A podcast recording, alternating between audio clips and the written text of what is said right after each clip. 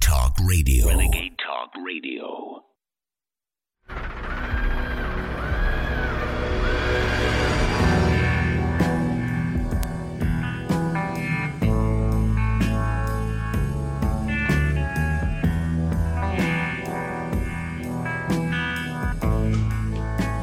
Good morning, ladies and gentlemen. Welcome to the American Journal.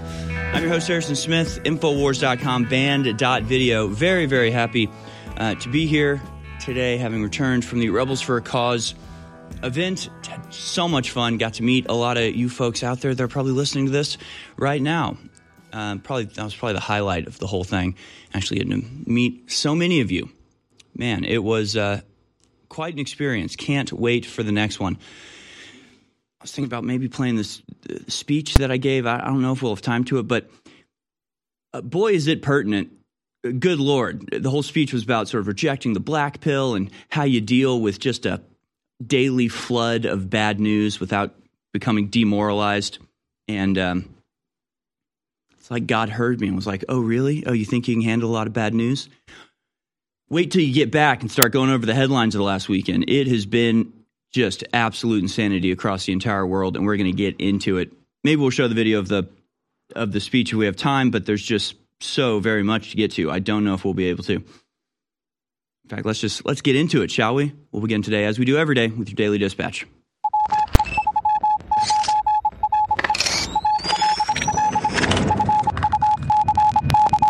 All right, here it is, folks. Your daily dispatch for Tuesday, the 6th of June, 2023.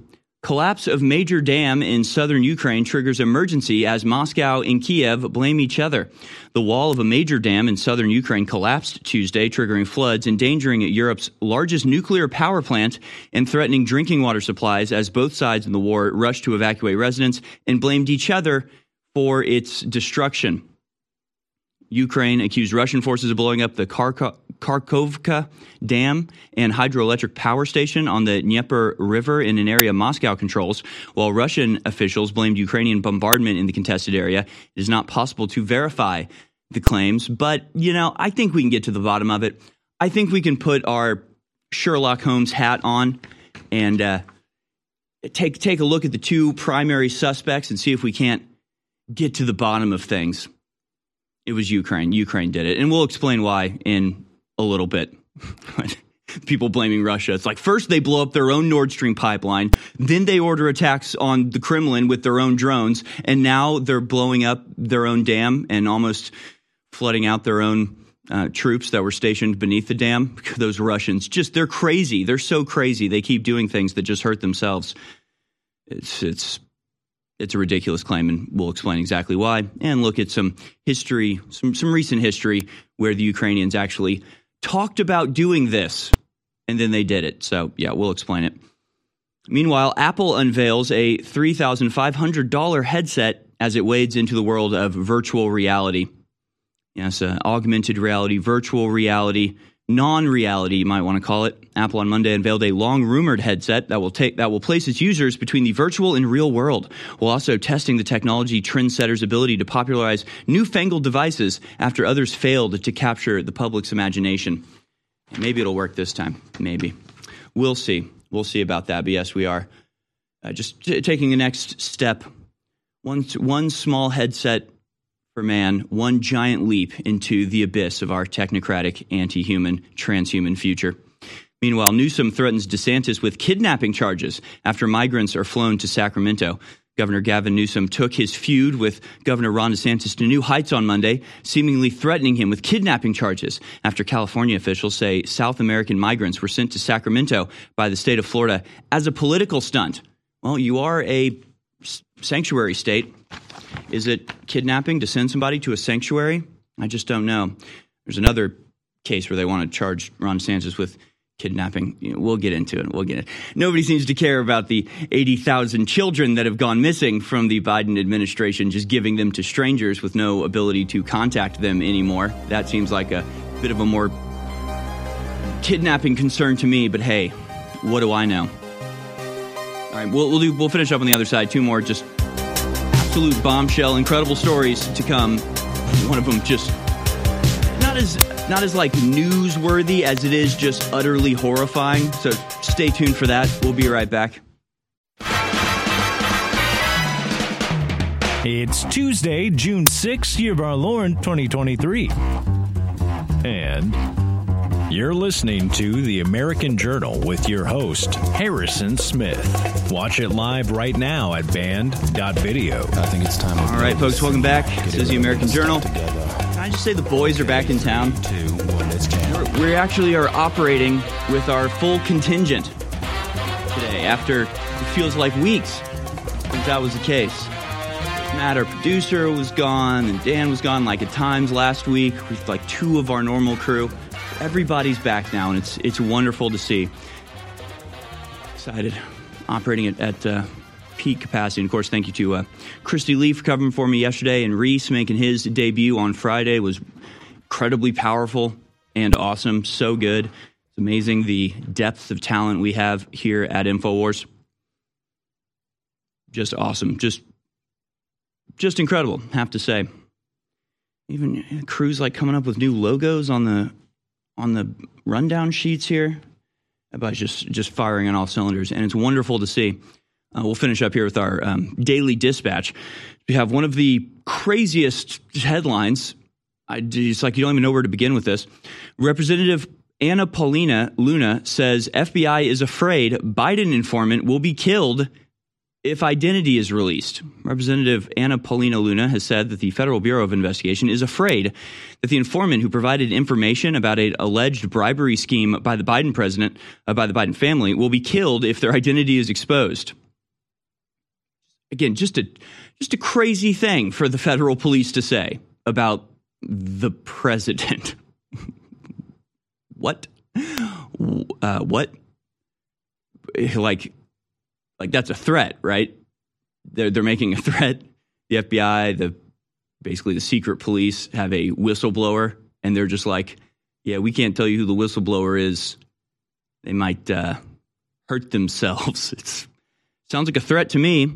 Anna Paulina tweeted, just left the house, uh, meeting for House oversight. The FBI is afraid their informant will be killed if unmasked based on the info he's brought forward about the Biden family. Hmm. Okay. Congresswoman added that according to the FBI, Biden as VP was involved in a $5 million bribery scheme with a foreign national. Okay, so the FBI either can't protect this whistleblower from President Biden or from the uh, international forces with which he is cooperating and being bribed, or it's just a threat and the FBI is the actual danger to this whistleblower. Which one of those options is more horrifying? I honestly can't tell. But hey, speaking of horrifying, our last story is that. okay, I just I don't even know okay. I'll just read it. I'll just go ahead and read it. Terrified nurse catches naked witches eating carcass in haunting CCTV after setting up cam in backyard. There's actually screenshots of this. Uh, Stanhope found a dead deer at the bottom of her garden in Powell River, Canada, and decided to set up a trail camera to see if it would track any animals at night. What Karina found was far more disturbing than anything she thought she would capture. The 36 year old claims she could not believe her eyes when her and her granddad Bob reviewed the chilling footage the next day. The shocked pair said they saw two half naked women appearing to dine on the deer's corpse. Pictures show the pair with long, matted black hair, wearing just a piece of cloth covering their buttocks and standing over the dead deer. With their hair covering their faces, the figure appears to squat down and reach over to the carcass with long fingers before picking up a hoof and taking a bite. So, so that's so that happened. That's that's going on. This is why we have guns. yeah, this is this exact reason. This also might be why they burned witches at the stake in Salem. I just I don't even know. I, I don't know. I'd love to. I, I just can't wait to hear like the the leftist defense of this. Like, it's not illegal to wander around naked in the woods and eat rotting carcasses, right? It's what now the Christians are going to grandstand on not having witches dining on the fetid corpses of wildlife in their backyards. it's called freedom, okay? It's like, well, I d- I don't even know where to go from here. It's just you you get rid of the the normal standards of civilization and everything just collapses into witchcraft and anarchy and good morning. Good that's and that's our morning news. That's your daily dispatch. What is the castle law on someone eating a deer carcass in your? I, I mean, that should scare you for your life, right? i would think so. I mean uh, god only knows. I, I i just literally can't imagine. Just have no idea. Like can you imagine? You you know a, a deer dies in your backyard and you're like you know we'll put up a camera maybe a maybe we'll get some cool wildlife. Maybe there'll be like a cougar bear will come by. That'll be neat won't it? Show the grandkids hey look what's wandering around the backyard. Instead you get from the Circle K. what's that? It's the woman from the Circle K Yeah. asking you for change. yeah it's uh and like one of them looks like she has a tail which is kind of confusing. I don't know if that's actually a tail or not but good lord just i don't even know i don't even know what to say about this and it's all just completely It's not the Blair Witch Project. It's the Bear Witch Project. i sure i guess i don't I I've got them all day. I don't even know. I don't even know what to uh, what to say about. I mean, is this something people do? I think um, I don't know. We we need to get to the bottom of it. Actually, here there's some there's some more to this story I should get to.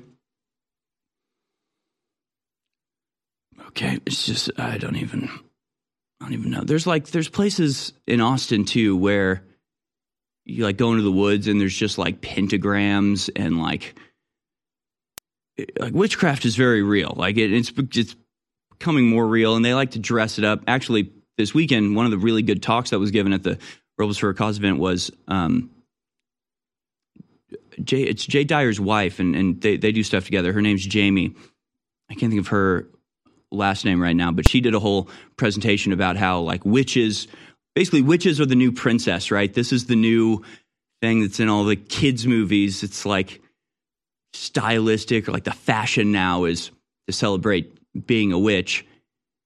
You have like the you have the Hollywood depiction, just like some cute girl in a pointed hat, like a cat flying around on a broom, solving mysteries or something. And then the reality of witches, which is just like n- naked women covered in mud, just feasting on rotten meat in the woods. Just what is going on? Just what is going on, I guess, is, is the main question that we have every day here. Haunting discovery. Uh, the mother of, uh, mum of three shared the images on social media, and locals were convinced that she'd caught witches, evil spirits, demons, or a local cult performing a ritual on camera.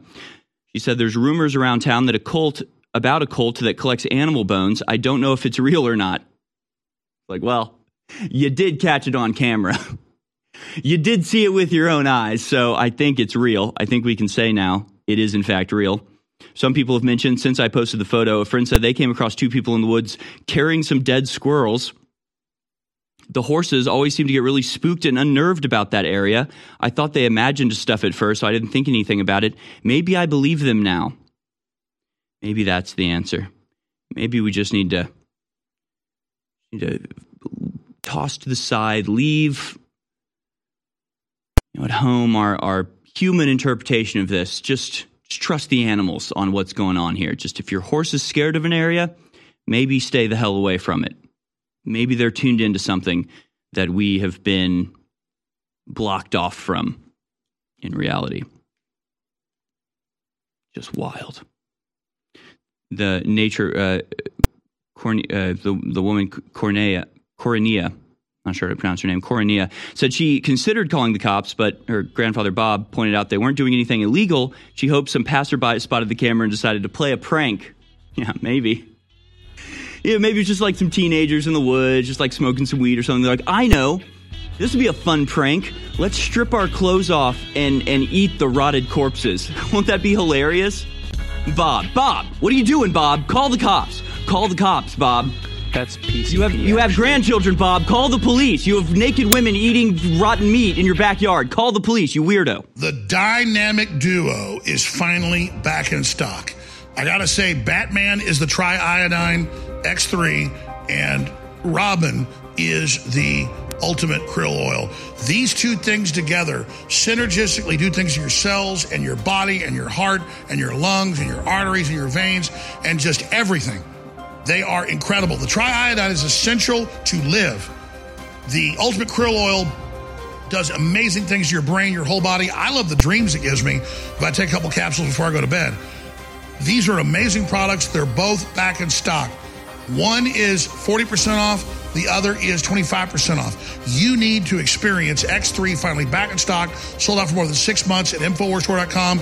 And I would particularly advise you to experience it with the Ultimate Krill Oil. These things together are amazing, they are synergistic. X3 Ultimate Krill Oil, back in stock, InfoWarsStore.com. But first, nobody rides for free. We can't stay on air. We can't pay for the massive servers. We can't pay for all the software and all the infrastructure and the satellite uplinks without your support. And I want to hire more reporters. I want to send them around the country and the world again. I don't want to just stay on air, which we've stabilized or able to do right now. I want to be able to expand. So I want to thank you all for keeping us on air. I want to thank you for your prayers, your word of mouth. It's an information war. And I want to encourage you to go to InfoWarsStore.com and get the very best products. Turbo Force Plus is new and improved, even better. 10 hours clean energy, Turbo Force Plus, now in a canister, stronger and even more product. InfoWarsStore.com, back in stock. Ultimate Bone Broth, sold out for over two years. Just to get the ingredients. We got it reformulated even better. InfoWarsStore.com. We're selling out right now the first run of Diet Force. A bunch of natural compounds help you lose weight. Naturally, it's so easy. Diet Force, InfoWarsStore.com. 1776 testosterone boost. InfoWarsStore.com. Listening to The American Journal. Watch it live right now at band.video.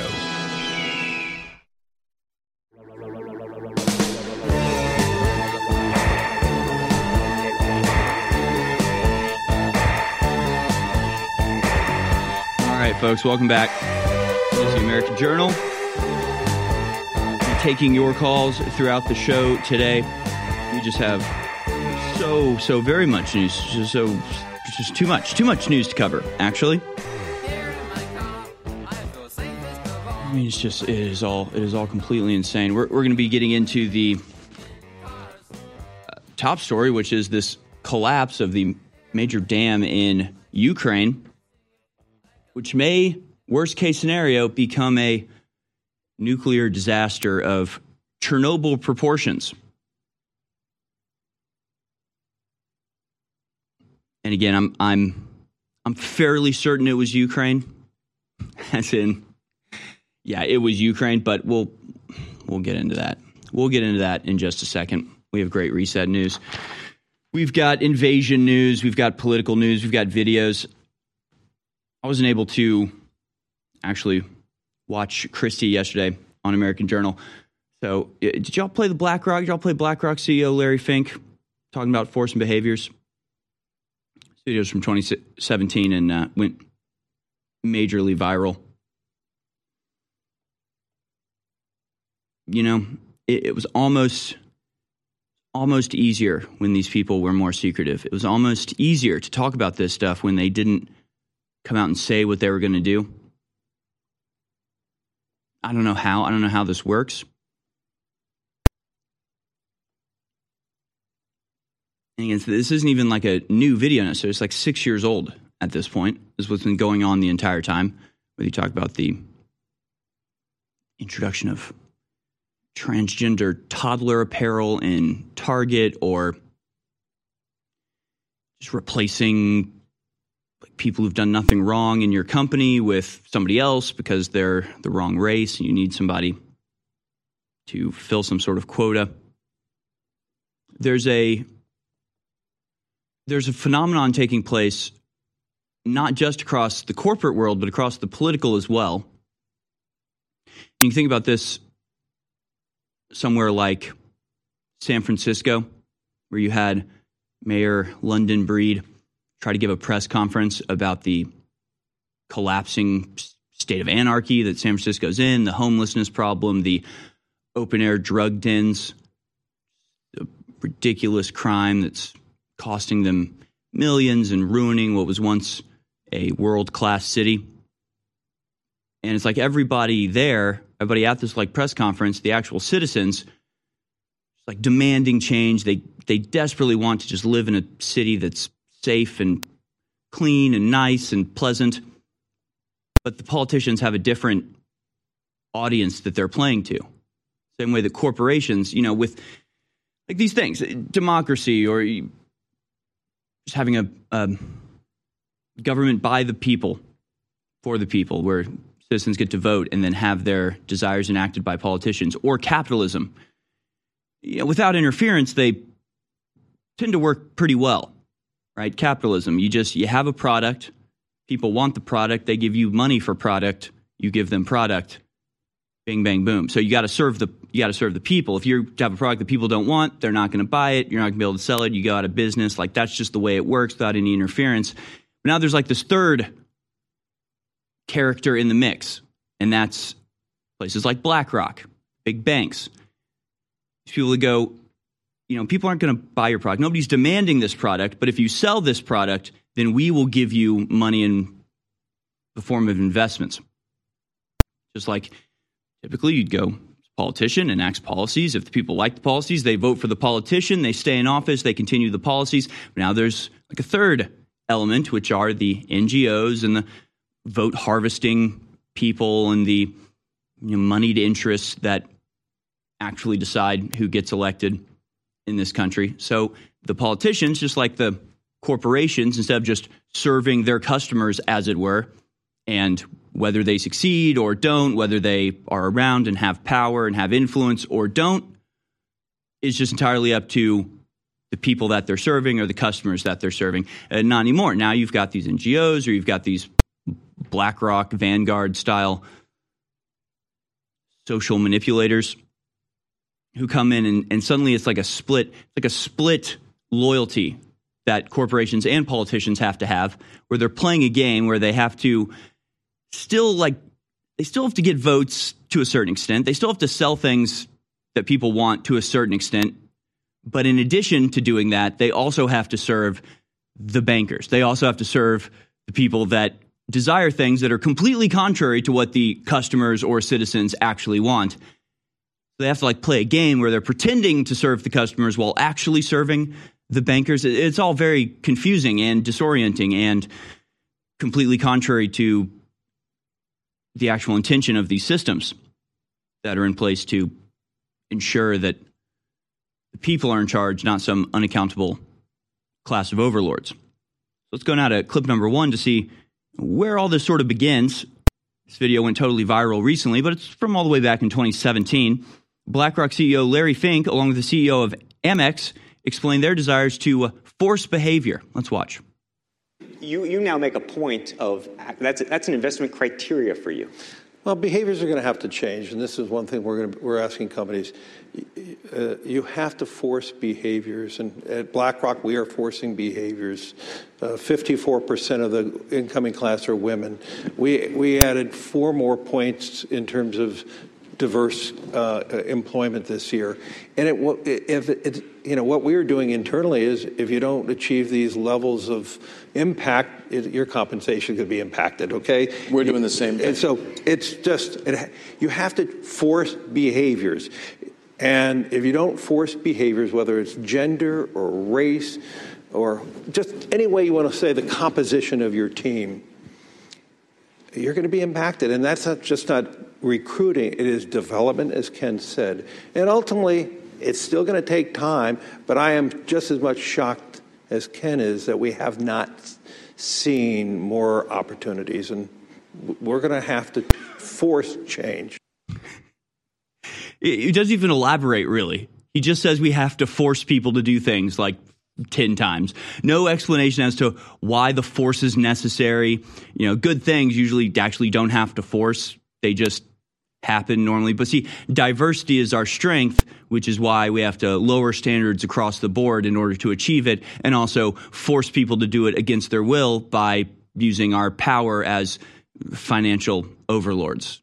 Just the, again, doesn't even like justify it. Just keep saying like yeah, we so we have to force behaviors because you know if people if you want people to do things, you have to force their behavior, and the behavior uh, it's it's got to be forced. So mhm. and the Amex guy like yes yes us too. We also are bad people.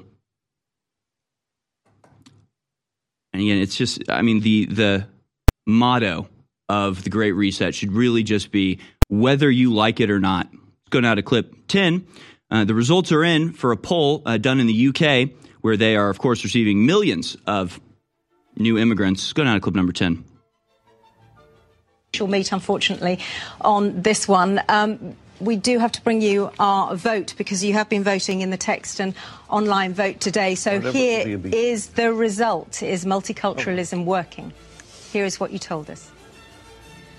5% of those of you who voted said yes, it is. 95% of those of you who voted this morning said no, it isn't. Just weeks ago, I warned the world that the globalists were going to move against Tucker Carlson and take him off the air. People said, no way, he's the most popular ever happened. They've got quadrillions in stolen money. They only had Tucker Carlson on the air because they believed they could control him. But as soon as they figured out they couldn't, he was taken off the air. It's the same thing with InfoWars. But InfoWars is not owned by Fox or controlled by George Soros or owned by Spotify like Joe Rogan. We are only beholden to our viewers and our listeners.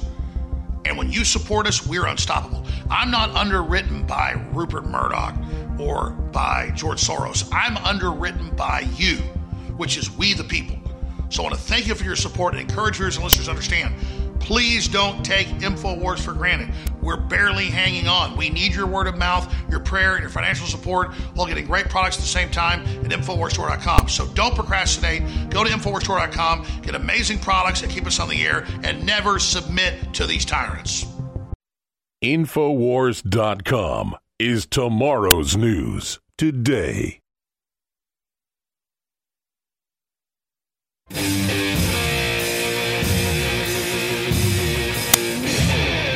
You're The American Journal with your host, Kristi Leigh. Wait a second. right now at band.video. Welcome back, folks. I am not Chrissy Lee. I'm Harrison Smith. Thanks so much for being here with us. Infowars.com. Infowarsstore.com is, of course, where you go to support us. Again, it was so great meeting so many Info Warriors this weekend and to hang out with people for a little while. And uh, some of you were just talking just like the thousands of dollars over the years that you have uh, contributed to the info war. We would not be here without you. We will not be here without you. Cannot say how much we appreciate you helping to fund the tip of the sphere in this information war. The job that we've already done has changed the world forever, and yet we're only just getting started. So please do go to InfoWarsStore.com to support us, get some of the incredible products. They'll improve your own life, and of course, help to shatter the transhumanist control that threatens all of humanity. You know, we're in this weird sort of no man's land.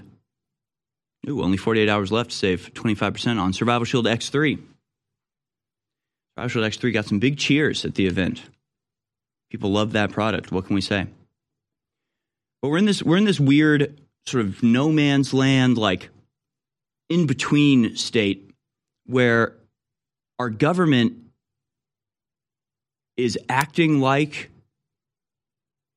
Bolsheviks, they're acting like Soviets, they're acting like they have total control of, of the entire communistic system that they're operating, but they don't yet.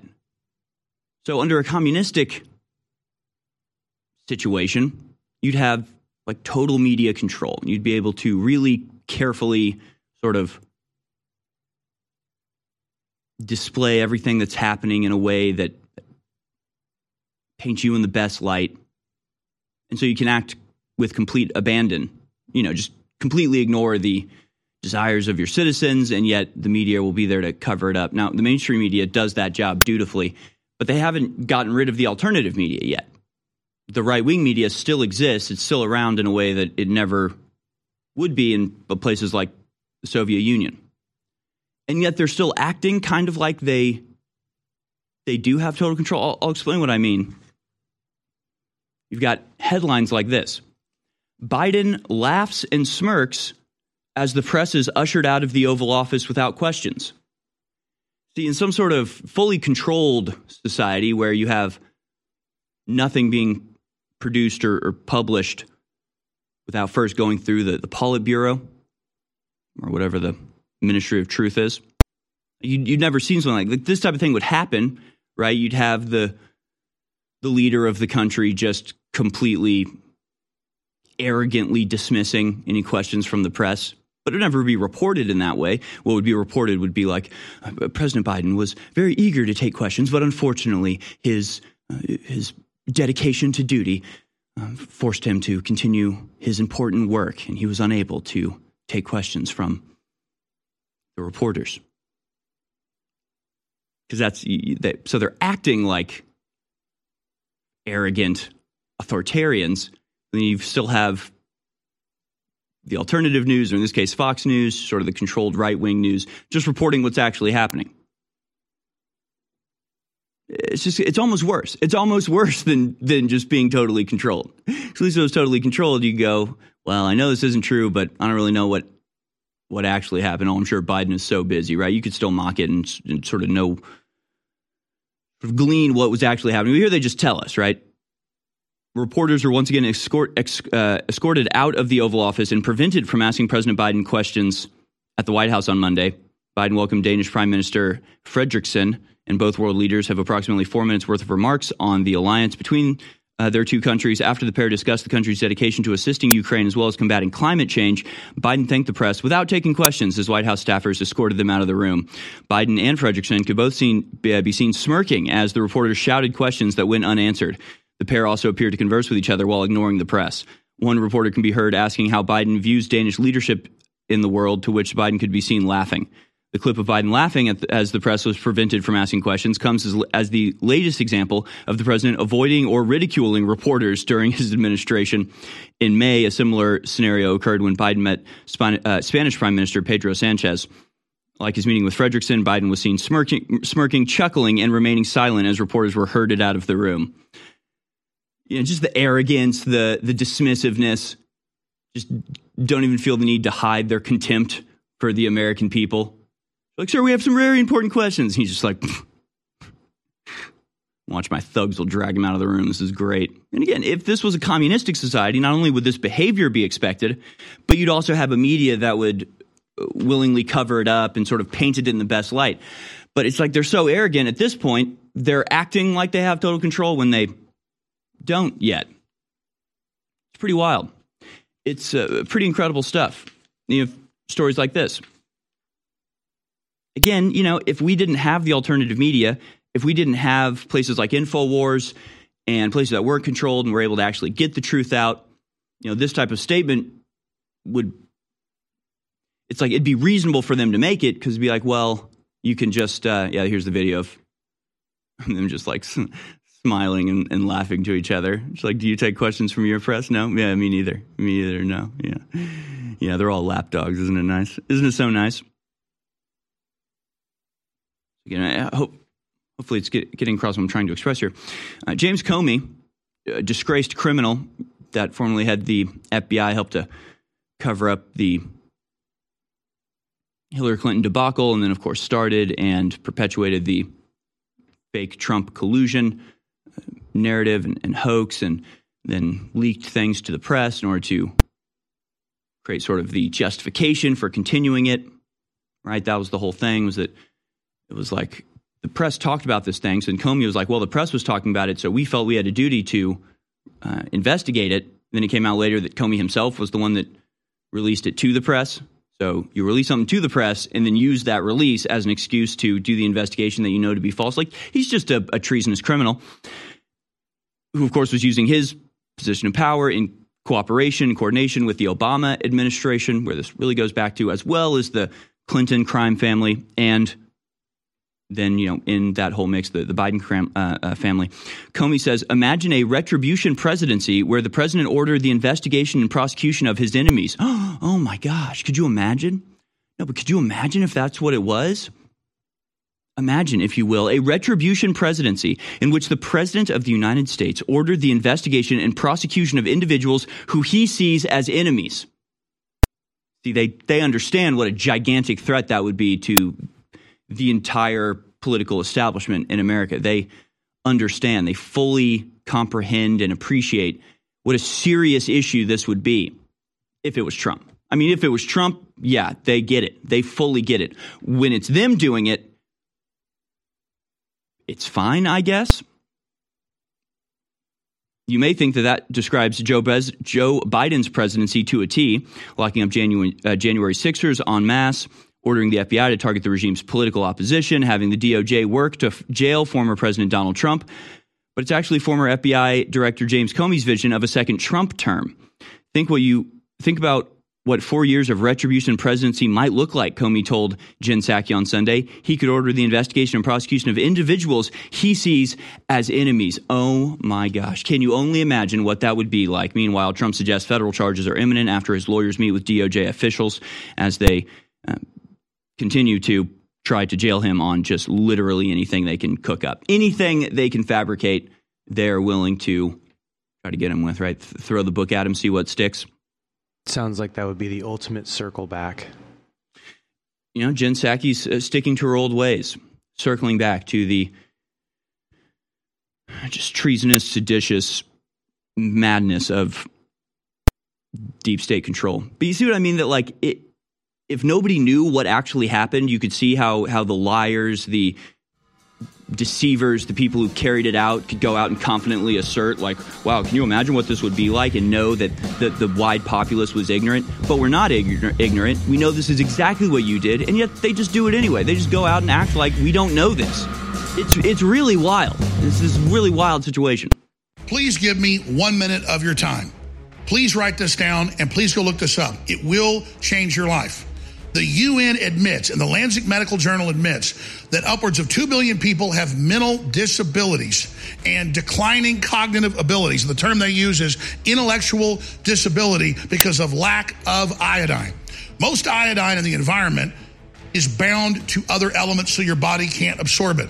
Only pure iodine can really be absorbed right into the cells.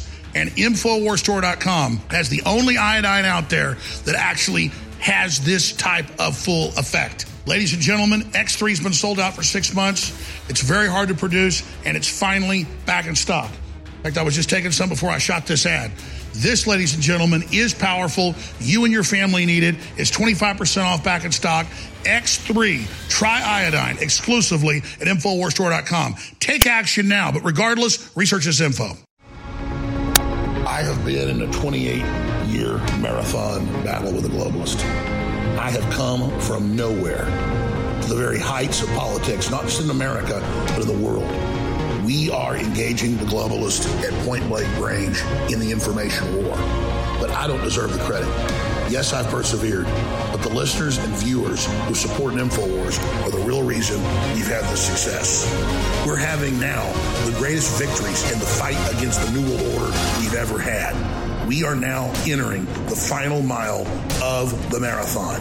And that's why today it's more important than ever to realize how important you've been in this fight and to continue in the efforts you've been carrying out and to intensify them. God bless you all. I salute you. I thank you. And I beg you to intensify what you're doing now because we are over the target and history is happening. The fight is my fight. It's your fight. It's our fight. God bless you all. Listening to The American Journal. Watch it live right now at banned.video.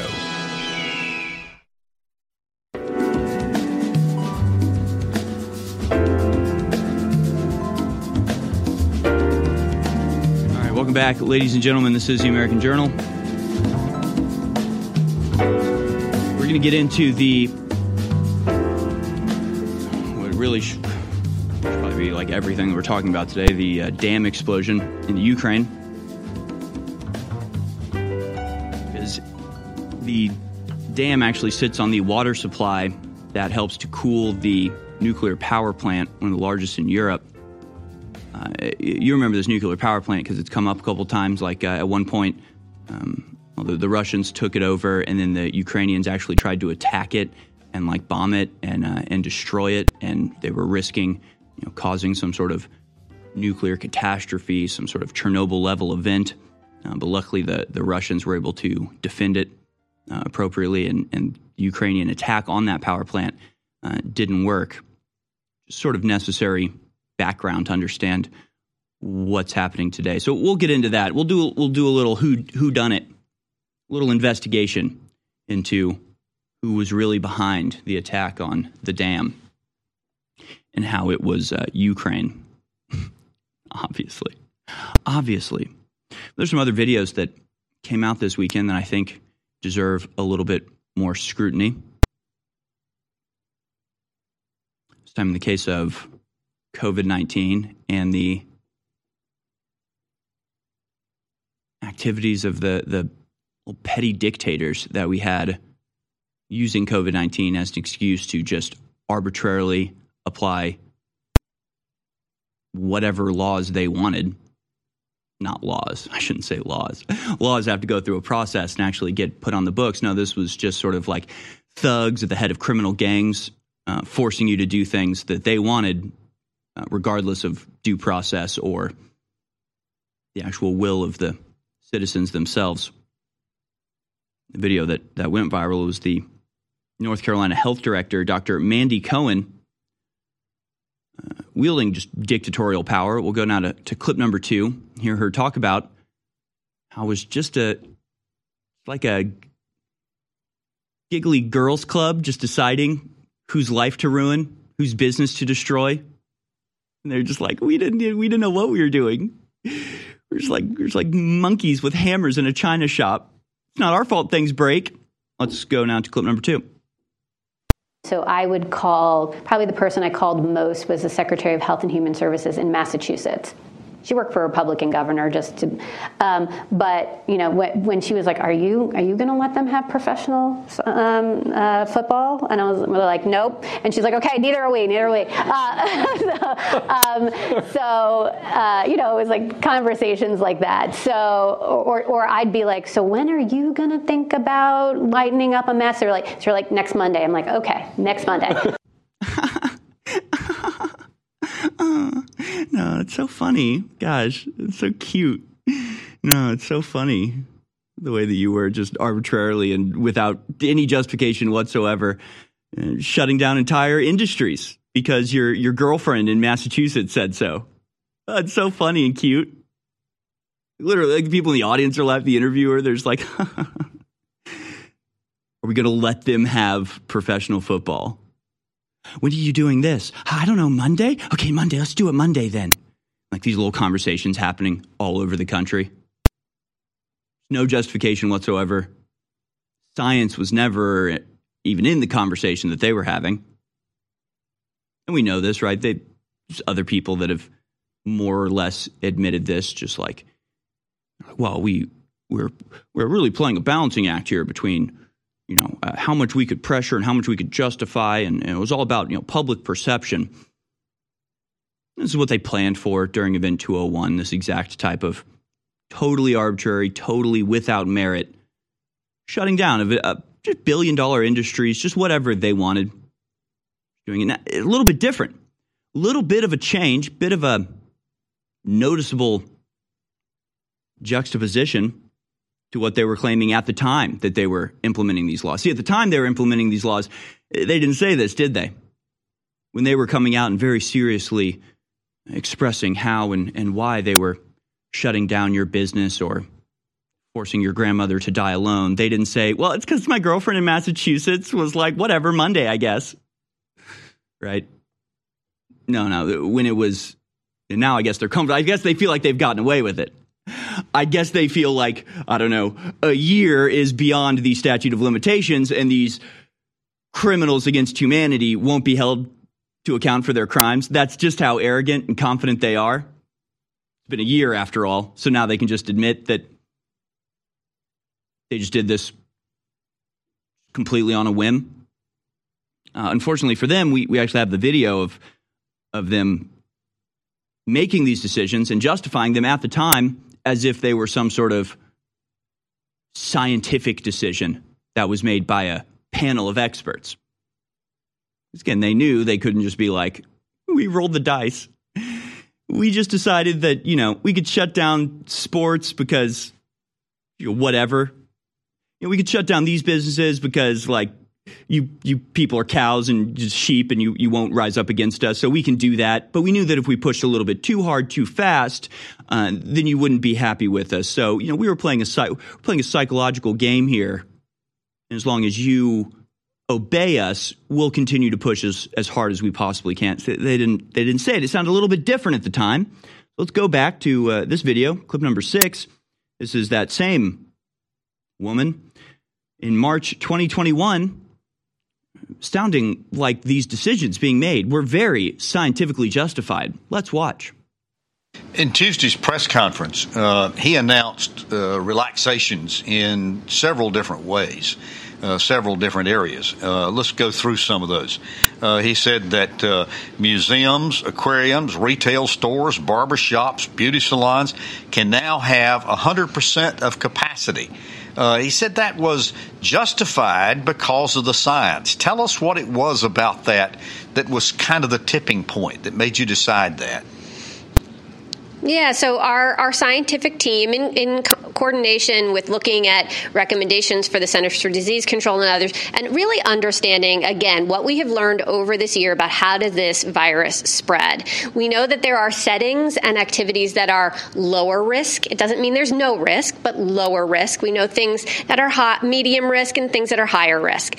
And generally, the lower risk activities tend to be ones where you aren't sitting down for long periods of time you can keep your mask on the whole time. You have short interactions with right. people. Hopefully, they're outdoors if possible. So, settings that you just mentioned are those lower risk settings where you're you're you're moving. You're not sedentary. You have short interactions with folks. You can be physically distanced from those. You keep your mask on all the time, as opposed to higher risk things like like a restaurant or a bar. You know that you're taking your mask off when you eat eat or you drink, right? So that increases your risk of spread in, in those moments. And so we tried to help folks understand there are some places that are, are lower risk and they can be open, and I would say up to 100% because they still need to make sure they're focusing on the six feet of social distance. So some of those places may not ever be able to be truly 100% depending on their the way they're configured, right, but right, up, right, you know, what we're saying is it's lower risk as far as you can go still maintaining that six feet of social distance. Mm, yeah, that's right. The arbitrary six feet of social distance that was uh, based off of nothing but a science experiment from like a 12 year old. Remember, that's where that's where they got that idea from. And they actually told us right that six feet was scientifically exact because not that it had any immunology scientific justification. It didn't have any like scientific justification in the sense that six feet matters when actually talking about transmitting diseases, but scientifically programmed to psychologically be acceptable to people and not seem like too great of a burden. It's exactly I'm not making it like this is what they said. They're like, well, we thought like three feet, people would go, well, why even bother three feet? What the heck? That's not even a distance. And then we thought 12 feet was too much. People would go, this is un- infeasible. I can't. So six feet was the, the psychological medium that people thought it seems like it's doing something, but it's not too much of a burden to that I'm just going to ignore it. So uh, you know, whether it's the six feet or the masks that were completely, again, scientifically invalid, and everybody knew that from the very beginning if they were actually paying attention. Um, but you can hear there, right? We met with our scientific team and we decided that this was with advice from the CDC. Cut to two years later, and she's just like, I called my friend in Massachusetts, and she was like, let's do Monday. And I was like, okay, cool. See you later, girl. just like, Okay, all right. These people need to be in jail. Uh, these people need to absolutely be punished for this.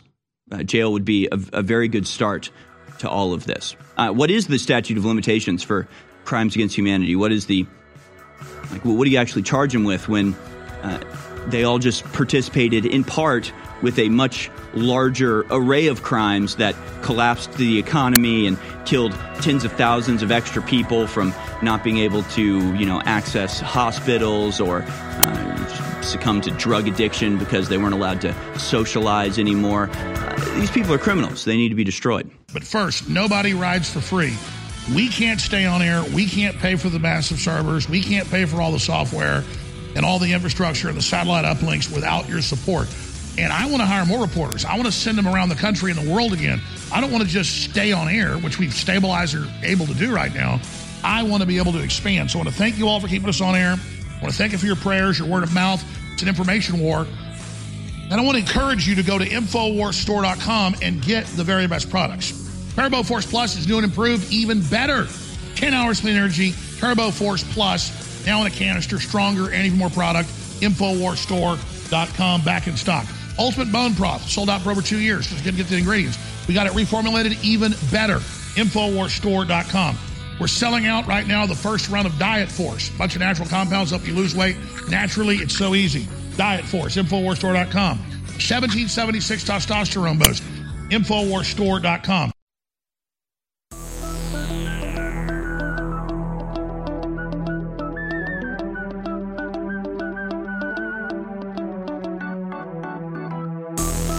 power of conversation into the caller's hands. You're listening to The American Journal with your host, Harrison Smith. All right, welcome back, ladies and gentlemen. I- Okay, where do where do we even go here? Let's just cover this real quick in this first five. Shouldn't take too long. It's one of those situations from election night bring up just about every time we talk about the election being stolen as it, as it was one of one of not the but one of the most egregious examples provable examples of voter fraud or potential voter fraud whatever you want to call it since it wasn't actually investigated since it never actually got the full treatment that any crime should we're left in this in this gray zone area Here's a story from Gateway Pundit. Postal Service releases final report. Contract driver Jesse Morgan vindicated. Report confirms he hauled a trailer of ballots from New York to Pennsylvania in late October 2020.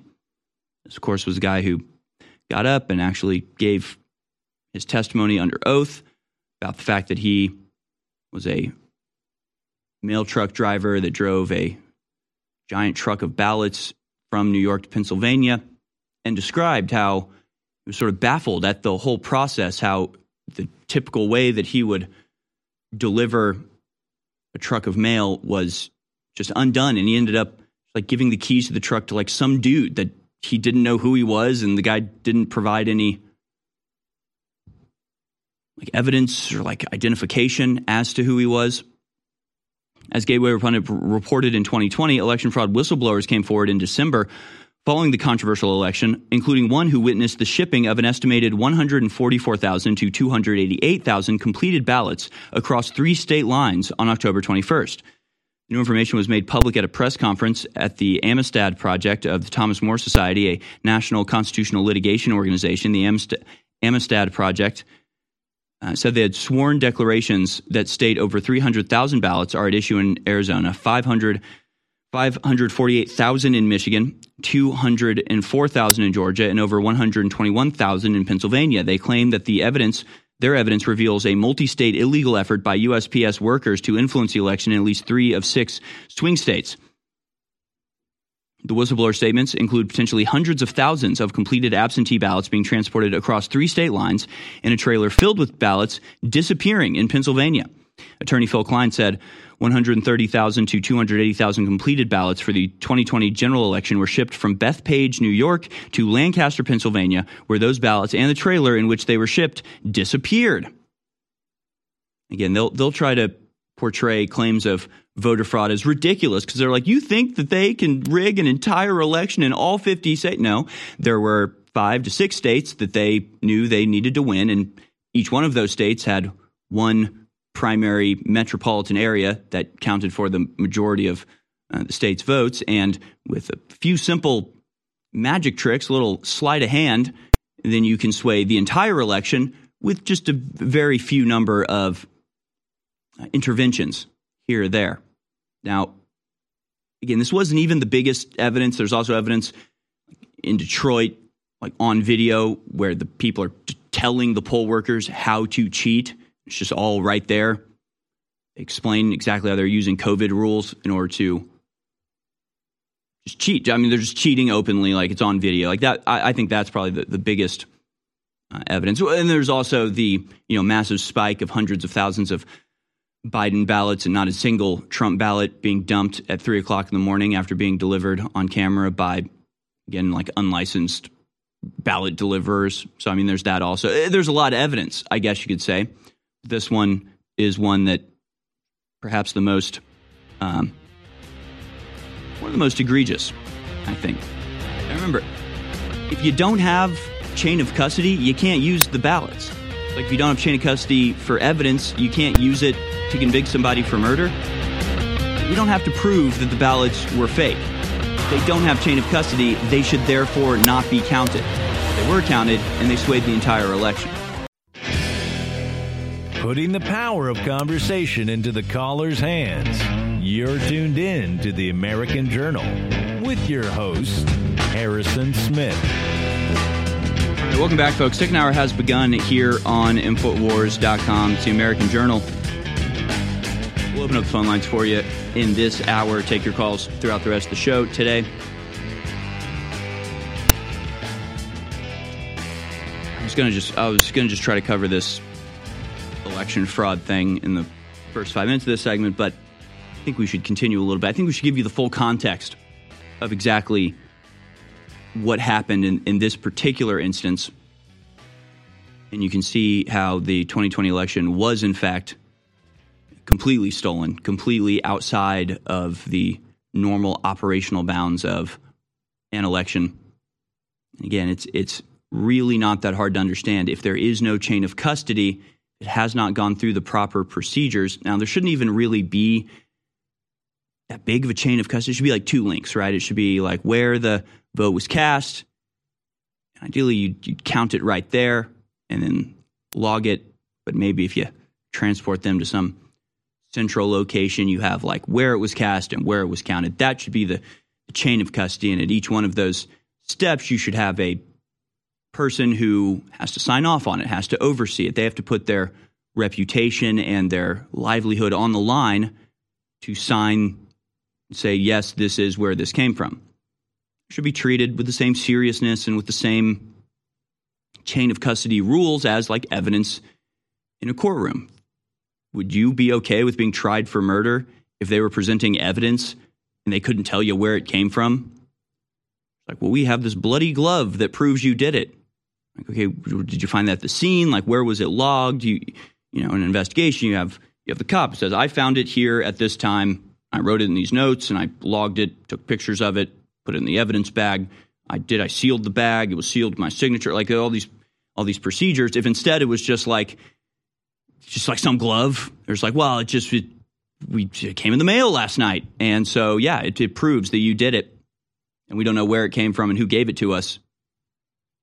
It would never be accepted, obviously, right? And that's that's a murder case that would decide the fate of one suspect. This is an election that decides the fate of 350 million Americans who have to live under the results of that election.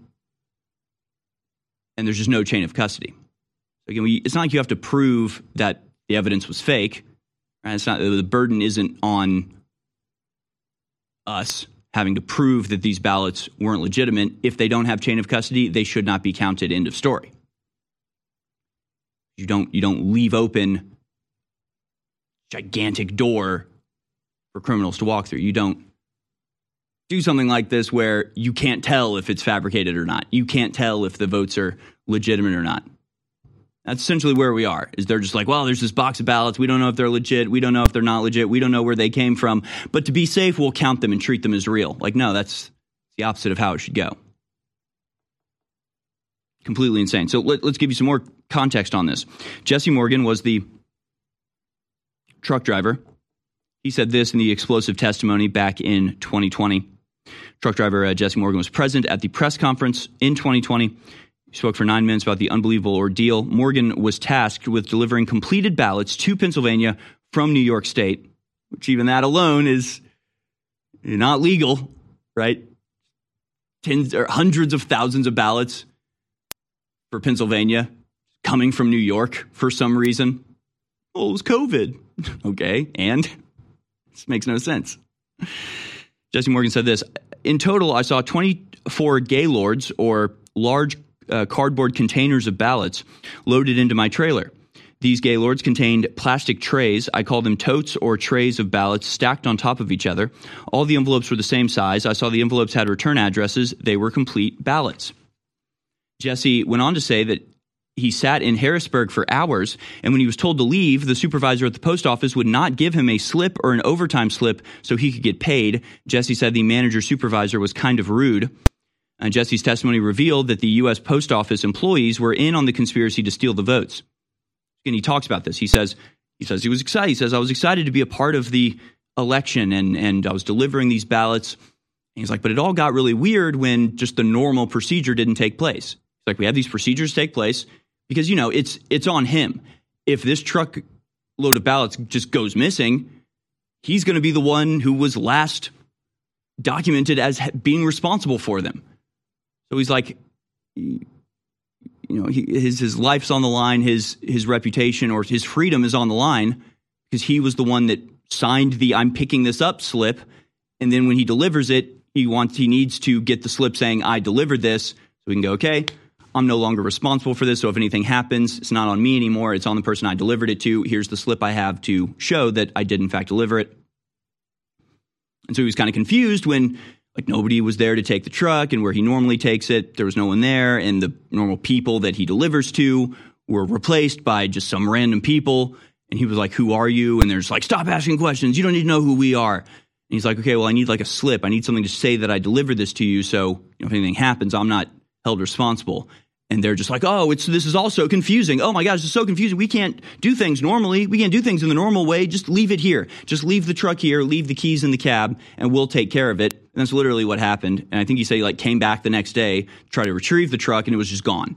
He just doesn't know who took it, doesn't know who picked it up, doesn't know who the people were that were responsible for it. And he said all of this under oath in testimony that we reported and played here on InfoWars all the way back in 2020.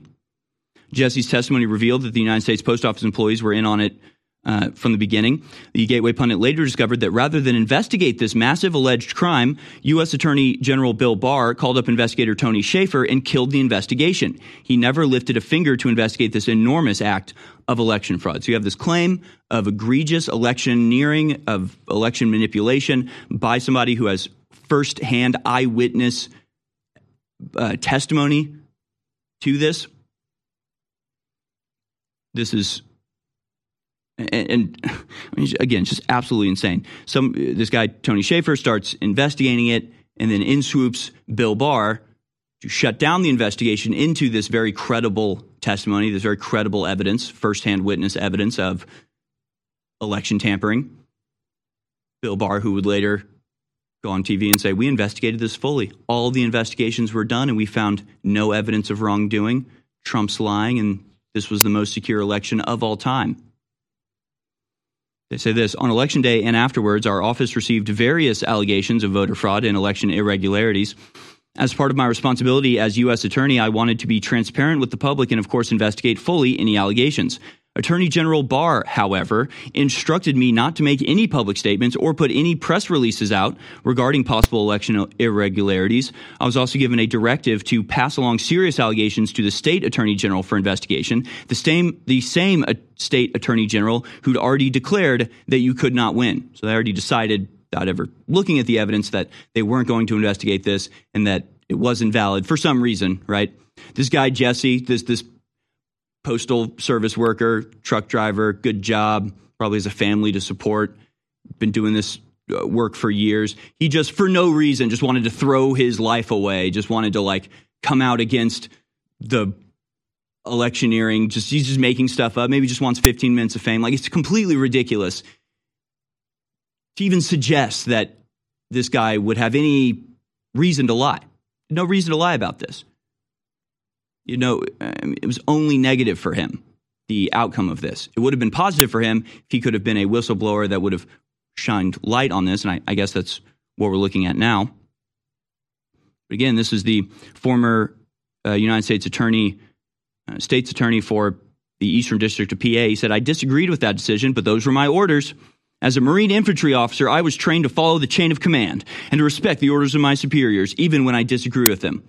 Yes, even when they are illegal, even when they are blatantly and egregiously violating the law and rigging an election right in front of my eyes. I'm a Marine after all, and I will allow the country that I fought for and was willing to sacrifice my life for be taken over by illegitimate scumbags. I don't get this. Your justification for not doing anything is that you were a Marine. What are they? What are they training you there in that in that Marine boot camp? You would think that if anybody, a, a Marine, somebody who's like hardcore, seen combat, they would see, they would just be like, "I'm going to do what's right no matter what." This guy's like, "I'm going to, I'm going to follow orders even if they're illegal. I'm going to follow orders even if they don't make any sense." And I'm now helping to rig an election. I'm going to do it. But first, nobody rides for free. We can't stay on air. We can't pay for the massive servers. We can't pay for all the software and all the infrastructure and the satellite uplinks without your support. And I want to hire more reporters. I want to send them around the country and the world again. I don't want to just stay on air, which we've stabilized or able to do right now. I want to be able to expand. So I want to thank you all for keeping us on air. I want to thank you for your prayers, your word of mouth. It's an information war. And I want to encourage you to go to InfoWarsStore.com and get the very best products. Turbo Force Plus is new and improved, even better. 10 hours clean energy, Turbo Force Plus, now in a canister, stronger, and even more product. InfoWarsStore.com, back in stock. Ultimate Bone Broth, sold out for over two years. Just going to get the ingredients. We got it reformulated even better. InfoWarsStore.com. We're selling out right now the first run of Diet Force. Bunch of natural compounds help you lose weight. Naturally, it's so easy.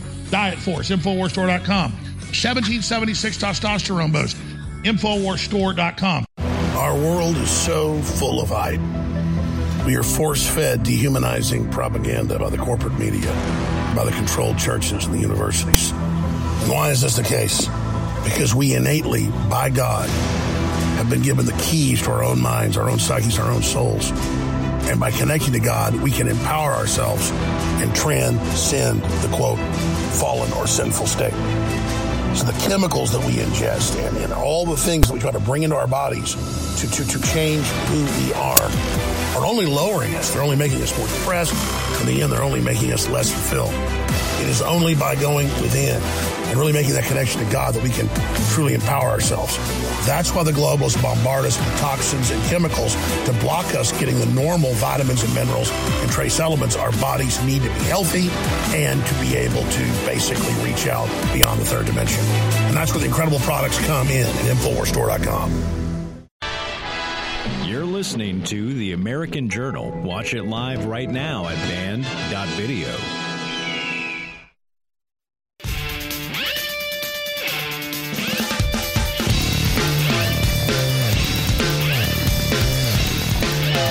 back, ladies and gentlemen. Yes, still a lot to cover on today's program and in some of the big, you know, World War III stories here in just a second.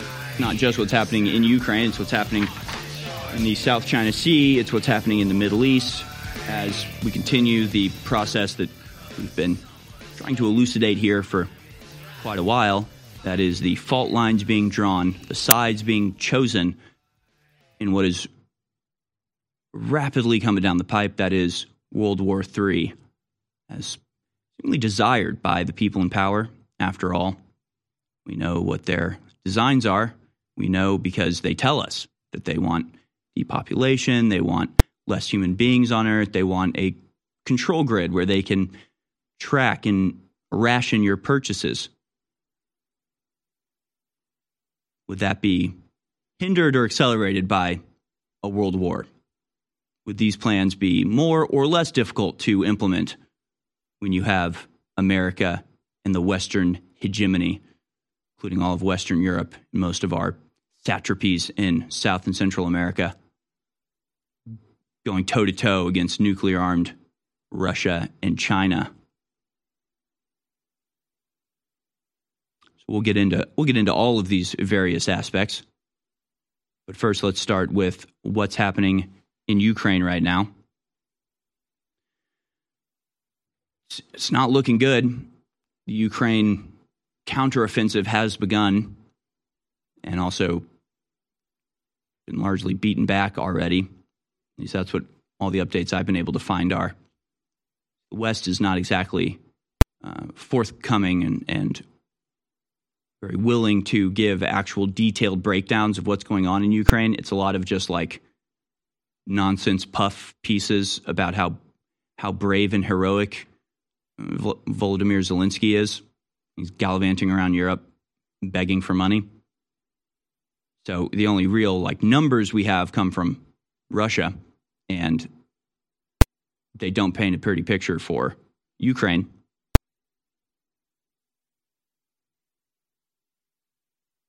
And we can get into sort of the, some of the details of the Ukrainian counteroffensive and Uh, how Russia is responding to it. But let's take a look at the big event that happened last night.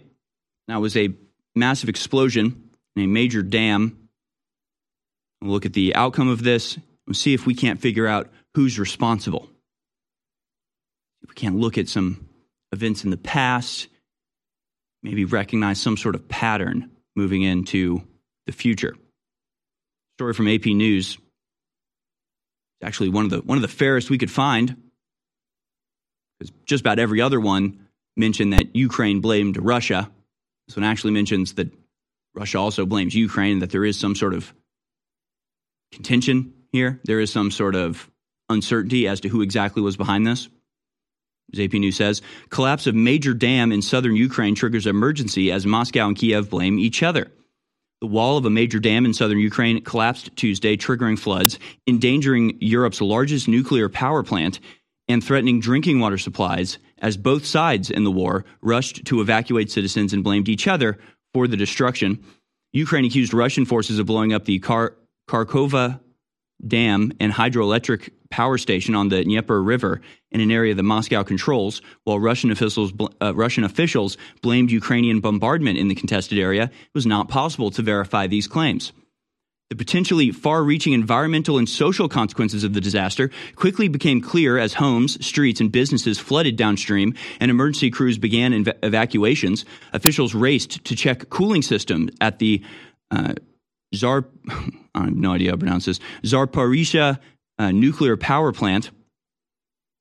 Just because I don't know how to pronounce it, doesn't know doesn't mean I don't know a, a, heck of a lot about it. And we've actually talked about this quite a bit. This nuclear power plant has been sort of a continued area of conflict throughout this uh, war. We'll get into that a little bit in just a second. But the uh, actually the water that was stored by the dam actually cools the nuclear power plant. So unless the water maintains a certain level, the nuclear power plant will either totally collapse and break down and it'll be a meltdown. We'll have a nuclear catastrophe. Maybe they can shut it down. I, I don't think that's really exactly possible, though. Both Russian and Ukrainian authorities brought in trains and buses for residents, about 22,000 people in the area, uh, live in areas at risk of flooding in Russian controlled areas, while 16,000 live in the most critical zone in Ukrainian held territory, according to official tallies. Neither side reported has reported any deaths or injuries yet. There's also concerns about the supplies of drinking water to the south in Crimea, um, as this was a, a major source of their drinking water. We actually have an infographic that shows where this water could go. Clip number 20 here is that infographic projects water rise if the uh, dam were to blow. You can see it. I mean, it's just an absolute flood zone throughout that entire area, almost to the extent that I, I can't even fathom how this is the case. It just seems impossible that that is how much water is being held back by this dam. But that's what the you know, official projection is. So, who did it? Who done it? Who's behind this terroristic attack? you know, hitting civilian infrastructure, threatening a nuclear ecological disaster. is almost beyond just your typical combat, your typical wartime attack. This is something even more intense. The dam break added a stunning new dimension to Russia's war in Ukraine, now in its 16th month. Ukrainian forces were widely seen to be moving forward in a long anticipated counteroffensive in patches along more than a thousand kilometers of front line in the east and south. It was not immediately clear whether either side benefits from the damage to the dam, since both Russian controlled and Ukrainian held lands are at risk. The damage could also hinder Ukraine's counteroffensive in the south and distract its government, while Russia depends on the dam to supply water to Crimea. Patricia Lewis, director of the International Security Program at Chatham House, think tank in London, said apportioning blame is difficult, but there are all sorts of reasons why Russia would do this. Okay, so let's see. The you know, Chatham House. If you've ever heard of Chatham House, it's probably because of Chatham House rules. These are the same rules that apply to places like uh, Bilderberg. So, you know, the people that run Chatham House are like pretty sure Russia did it. We don't have any evidence, but there's lots of reasons why Russia would want to do this. Sure. Sure, I guess. Yeah, you could say that. There are reports last fall of Russians having mined the reservoir. The question we should pose is why the Ukrainians would do this to themselves, given this is Ukrainian territory, she added. Experts have previously said the damage was suffering from uh, the dam was suffering from disrepair. David Helms, a retired American scientist who's monitored the reservoir since the start of the war, said in an email it wasn't clear if the damage was deliberate or simple neglect from Russian forces occupying the facility. But uh, Helms reserved judgment, also noting a Russian history of attacking dams. What? what? So it's like the AP headline is like, yeah, you know, both sides are blaming each other, and then every example they bring up is people claiming that Russia is behind it, but not having any evidence for it, pointing to a history of attacking dams from Russia. Would you like to point to one? Would you like to point to an example of this? How far back in history are we going? So far in this conflict, Ukraine has attacked a lot of infrastructure, and we'll tell you about that as we solve this little mystery on the other side. Please give me one minute of your time. Please write this down and please go look this up. It will change your life. The UN admits, and the Lancet Medical Journal admits, that upwards of 2 billion people have mental disabilities and declining cognitive abilities. The term they use is intellectual disability because of lack of iodine. Most iodine in the environment is bound to other elements so your body can't absorb it. Only pure iodine can really be absorbed right into the cells. And Infowarstore.com has the only iodine out there that actually has this type of full effect. Ladies and gentlemen, X3 has been sold out for six months. It's very hard to produce, and it's finally back in stock. In fact, I was just taking some before I shot this ad. This, ladies and gentlemen, is powerful. You and your family need it. It's 25% off back in stock. X3 Triiodine exclusively at InfoWarsStore.com. Take action now, but regardless, research this info. Infowars.com is tomorrow's news today.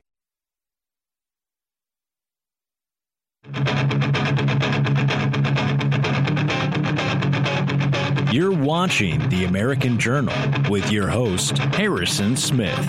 Watch live right now at banned.video. Right, folks, we are talking about this uh, dam explosion in Ukraine. Trying to figure out who's behind it as both sides blame each other. I think we can get to the bottom. I think we can get a reasonable approximation of the truth simply by looking at past history and recognizing patterns as also as a little bit of um, bono who benefits from this. This just happened yesterday, so no investigation has yet been carried out, obviously, but I think we have enough circumstantial evidence to come up with an answer that is beyond reasonable doubt, as they say.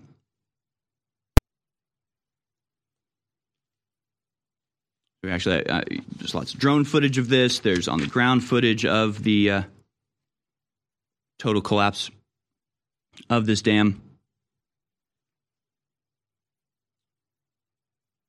Ukraine President Zelensky said he convened an urgent meeting of the National Security Council. He alleged Russian forces set off a blast inside the dam structure at 2:50 a.m and said about 80 settlements were in danger. Zelensky said in October his government had information that Russia had mined the dam and the power plant. So, if it was Ukraine, I think that would point to uh, you know, pre-planning, right? First, you spread the disinformation that Russia's going to blow up the dam that they both rely on and currently occupy. Why they'd want to blow up the dam that they're getting electricity from and helps to control the water flow to Crimea, the land that they have annexed. Uh, it doesn't make much sense, but hey, spread that information, spread that that oh, Russia's about to blow up this dam. So then, when a couple months later it blows up, you can point back and go, "See, we told you." So that either shows that they were right and that you know, Russia really did mine the dam, or that they knew back in October that they were going to blow up the dam and, and, wanted to see the disinformation so that people would uh, be fooled into blaming Russia. You know, I guess I guess it's up to whether you think that the Western puppet regime of v- Volodymyr Zelensky is uh, honest or not. I guess I'll leave that up to you to decide. However, Kremlin spokesperson Peskov said it is, quote, a deliberate act of sabotage by the Ukrainian side aimed at cutting water supplies to Crimea. Both sides warned of a looming environmental disaster. Ukraine's presidential office said 150 metric tons of oil escaped from the dam machinery and that another 300 metric tons could still leak out. It was a massive ecological disaster kind of like the um, Nord Stream pipeline, also.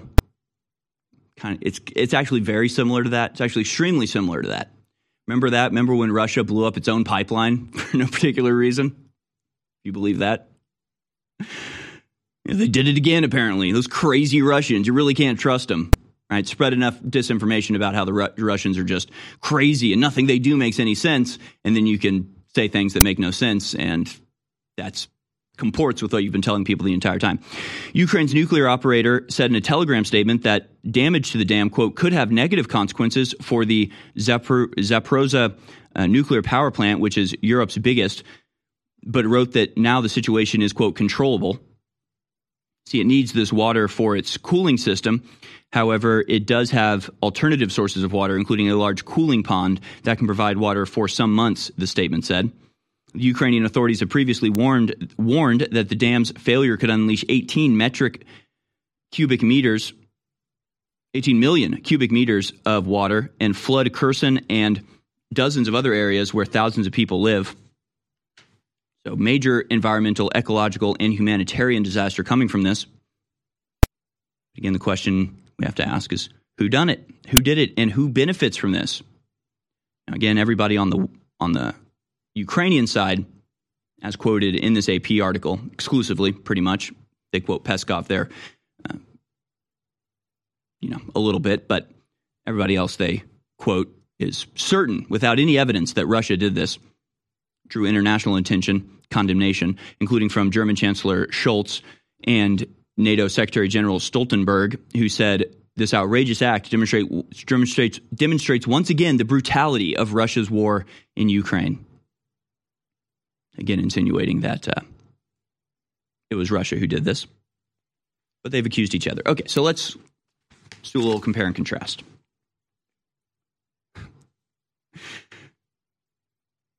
Gateway Pundit has this story. Uh, Ukraine military accuses Russian forces of blowing up uh, hydroelectric power station dam. Russia responds, blames shelling by Ukrainian army. The Ukrainian military accused Russian forces, according to Reuters, uh, the dam is located in the Russia controlled parts of Ukraine's Kherson region. The reservoir is blown up by Russian occupying forces. Ukrainian uh, force says it's estimated the reservoir contains 18 cubic kilometers of water, the same amount as the Great Salt Lake in Utah. So just absolutely huge. Zelensky accused Russian terrorists of destroying the dam.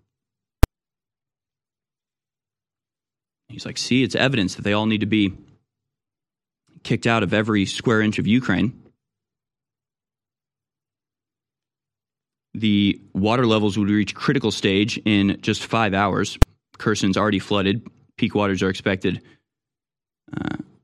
two hours at 11 a.m. Uh, local time. About 16,000 people affected. They're being evacuated.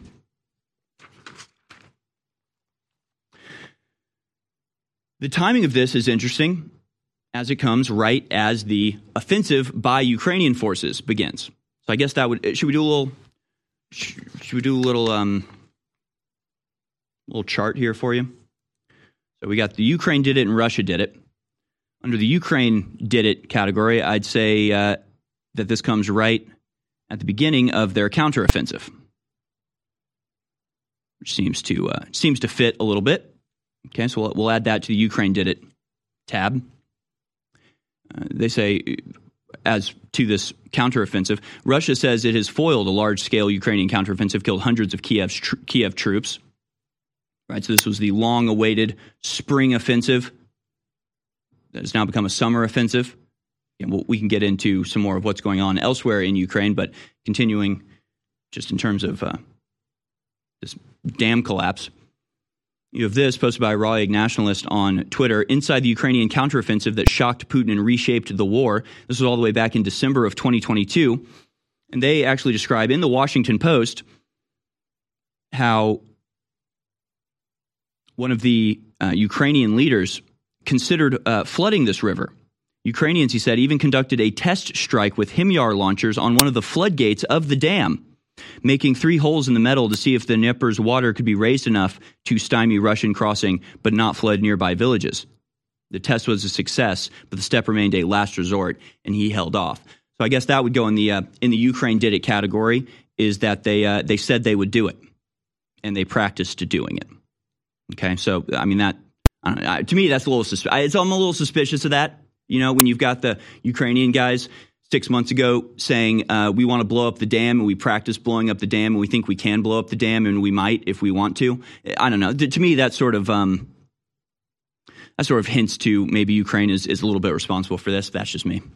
Hey, that's just me though. Of course, it's not really the only time that something like this happened. In fact, the same nuclear power plant that is now potentially in trouble because of the blowing up of the dam uh, was also the target of a Ukrainian offensive uh, earlier last year. This story from the Gateway Pundit in September of 2022. Ukraine's Western backed gamble to capture Zaporizhia uh, nuclear power plant backfires. The intelligence services of the UK and the United States put together a plan and directed Ukraine to carry it out, i.e., capture the Zaporizhia nuclear power plant from the Russians on the very day that UN inspectors were scheduled to arrive. It was a highly coordinated operation. Uh, for example, David Ignatius, a reliable shill for the CIA, wrote a piece in the Washington Post Ukraine's counteroffensive more than just bravado. His cheerleading for Ukraine is no mere coincidence on the same day the Ukrainian army gambled and lost at Zaporozhye, uh, which again was sort of extremely dangerous. You attack a nuclear power plant, you are really playing with more than fire, you're playing with nuclear catastrophe. Okay, so they've already attacked the power plant that's now under threat. They've already attacked and, and plan on blowing up the dam. Let's see if we can find any other evidence on the other side. I'm a humble person, and I want to say that I'm just a man, but I'm not just a man. Just like you, no matter what color you are, whether you're a man or a woman, you were made by the creator of the universe who had a plan for you, who has a destiny for you. And that's why the system hates you and fears you, and that's why they hate me. It's because the spirit I carry is one of justice and truth and courage and honor and will and love. My friends, the enemy's coming after me, not because I'm a loser, but because I'm a winner. They're coming after you, not because you're a bad person, because you're a good person, because you love God and God loves you. And so I signed up for this. I signed up for this fight. And I'm not a victim, I'm an overcomer. But I can't fight this fight without you. That's why I want you always to remember that I appreciate you and I thank you because InfoWars is your fight. InfoWars is your baby. It's the thing you built. We did this together. So God bless you all. Let's keep fighting. Ladies and gentlemen, the truth, the solution is laying right there in front of you, hidden in plain view. Please listen to me in the next 60 seconds. If you go to Wikipedia, it has links to the UN Zone website where they admit the number one cause of cognitive disability in the world is iodine deficiency. The number one preventable cause of intellectual disability is lack of real pure iodine in the body as they bomb us with the bad halogens, bromide, bromide, chlorine, and so much more. Upwards of 2 billion people in a Lancet Medical Journal study in 2007 worldwide have cognitive disabilities because they don't have high quality iodine. Most iodine is bound to other elements, you don't absorb it. We have X3, all three types of the good iodine together that supercharges your body. X3 is now back in stock at InfoWarsStore.com. It's being sold out for over six months for 25% off. X3 back in stock. Take action now. InfoWarsStore.com. You're listening to the American Journal. Watch it live right now at banned.video.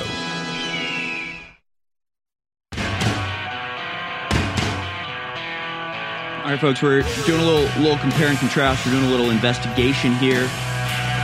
Is the information that we're provided with. Having an open mind as to which side blew up this dam in Ukraine.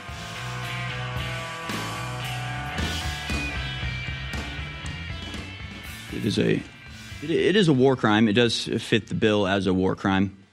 It's not a reasonable military target, uh, but it does it has caused and will continue to cause an ecological disaster and affect, possibly kill many, many uh, civilians, not actually in the war.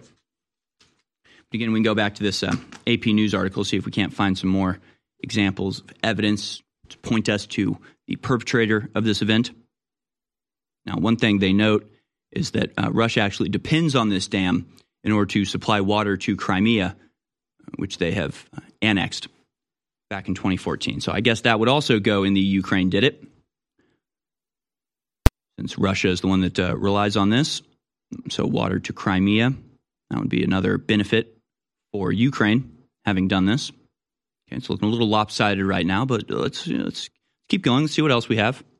Now, another aspect of this is that Russia uh, was in fact occupying the dam at the time. I guess you could say that sort of goes either way, right? They were there, they were on the scene, so that might point to their guilt, uh, but also why would they blow up something they were in control of and relied on? So I'm going to put this firmly in the uh, Ukraine did it category. And I'm actually going to use the same reasoning that uh, Patricia Lewis, the director of the International Security Program at Chatham House, a think tank in London, used. She said apportioning blame is difficult, saying there's all sorts of reasons Russia would do this. She said, Why would the Ukrainians do this themselves given this is Ukrainian territory? Well, it's not Ukrainian territory. It's actually being occupied by Russia right now. Russia was in control of the dam. So the, the logic is right, the reasoning is there. It's just uh, the opposite of the truth. So the real question would be why would the Russians do this when this is Russian controlled territory? So I'm going to I'm going to put that again uh, firmly on Ukraine did it side. Uh, Russia occupied. The dam was Russian occupied at the time. Okay? All right. Just keep filling up that uh, left hand pillar there. So, and yes, they, they do admit that, you know, Russian forces were occupying the facility. They're like, maybe it was just, maybe it was just disrepair. I mean, you can imagine how it would go from the Russian side, right? They're like, sir, uh, Ukraine is uh, doing a counteroffensive. What do we do? And they're just like, eh, blow up the dam we rely on for water. what? the dam we control, explode it. That makes no sense. It makes no sense at all. Now, there's another aspect to this, pretty interesting.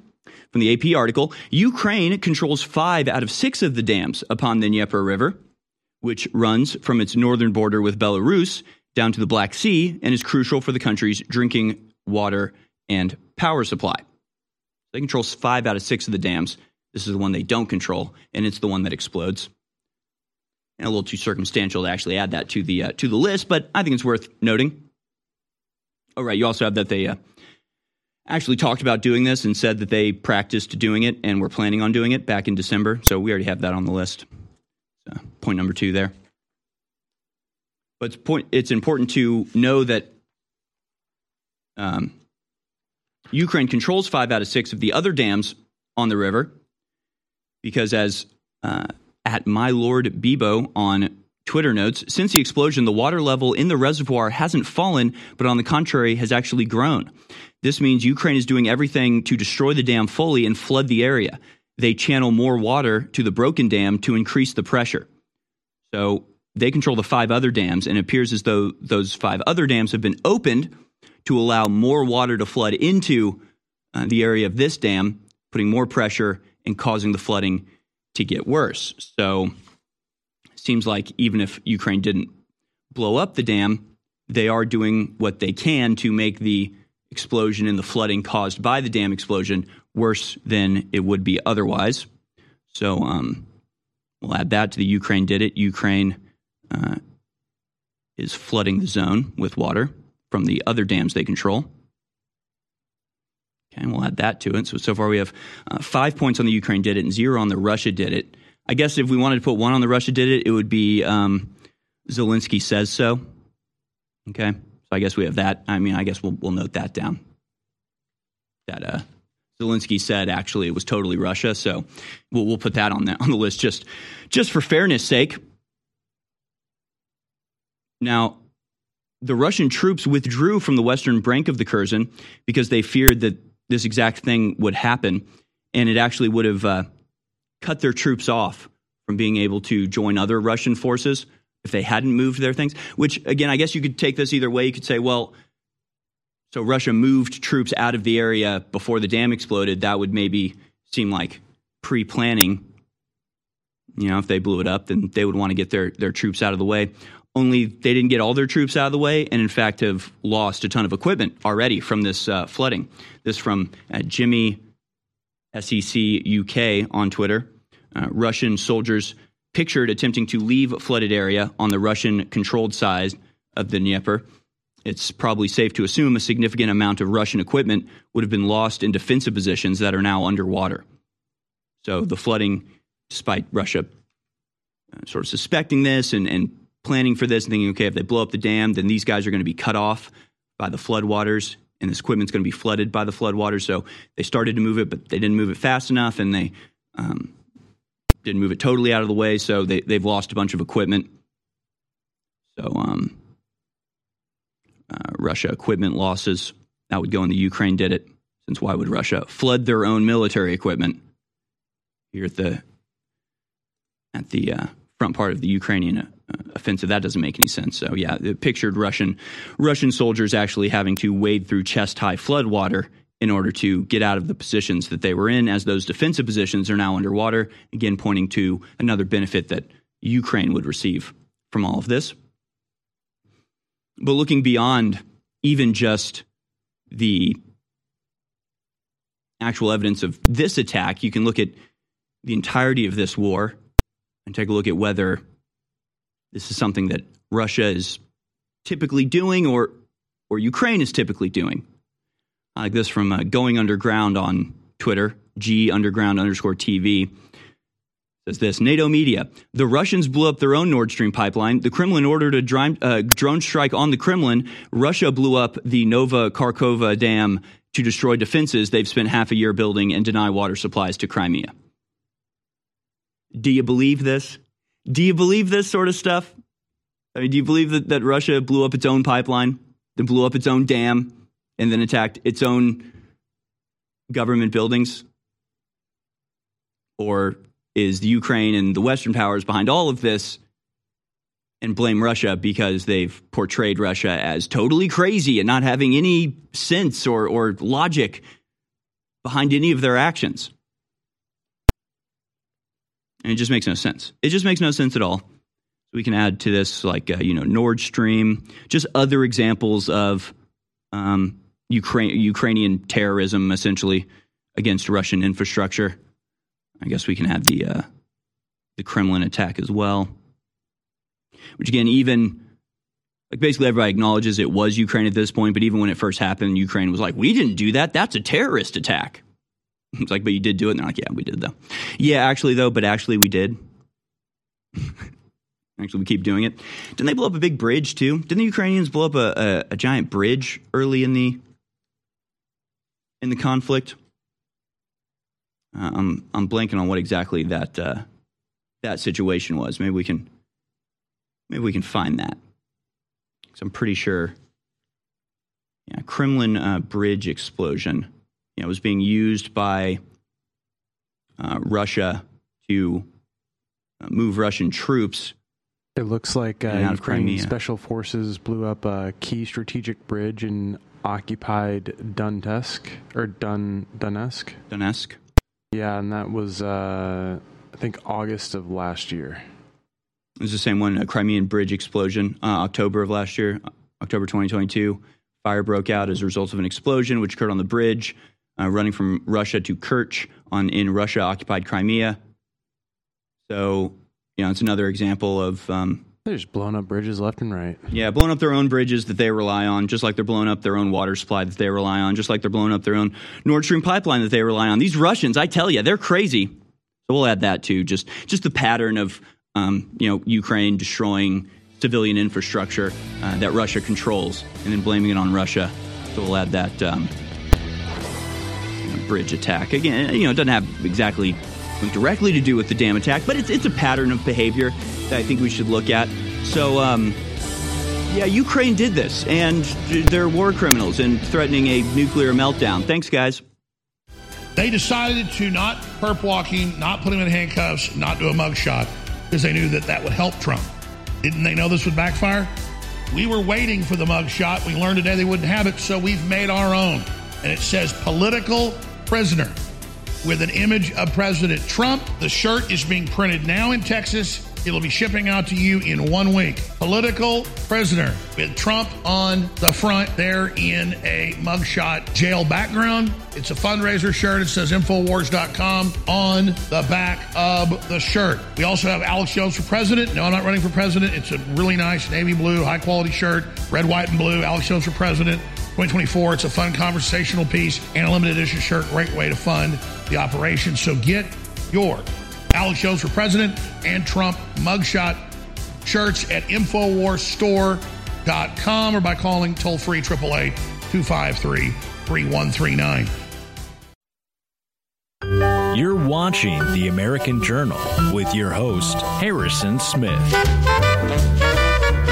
Right, welcome back, ladies and gentlemen. Third hour has begun here on American Journal. I, I forgot to add one more thing. We're going to move on from the dam um, explosion, but I did want to, I did want to add the uh, nuclear power plant attack since, uh, you know, Russia occupies this nuclear power plant, and um, Ukraine had previously attacked it and tried to take it over. While there were uh, investigators and, and overseers from the UN actually looking at it, so um, nuclear power plant attack. So that would just be another sort of in line with you know Ukraine attacking civilian infrastructure and uh, threatening nuclear meltdown and total ecological disaster um, because they're uh, completely insane.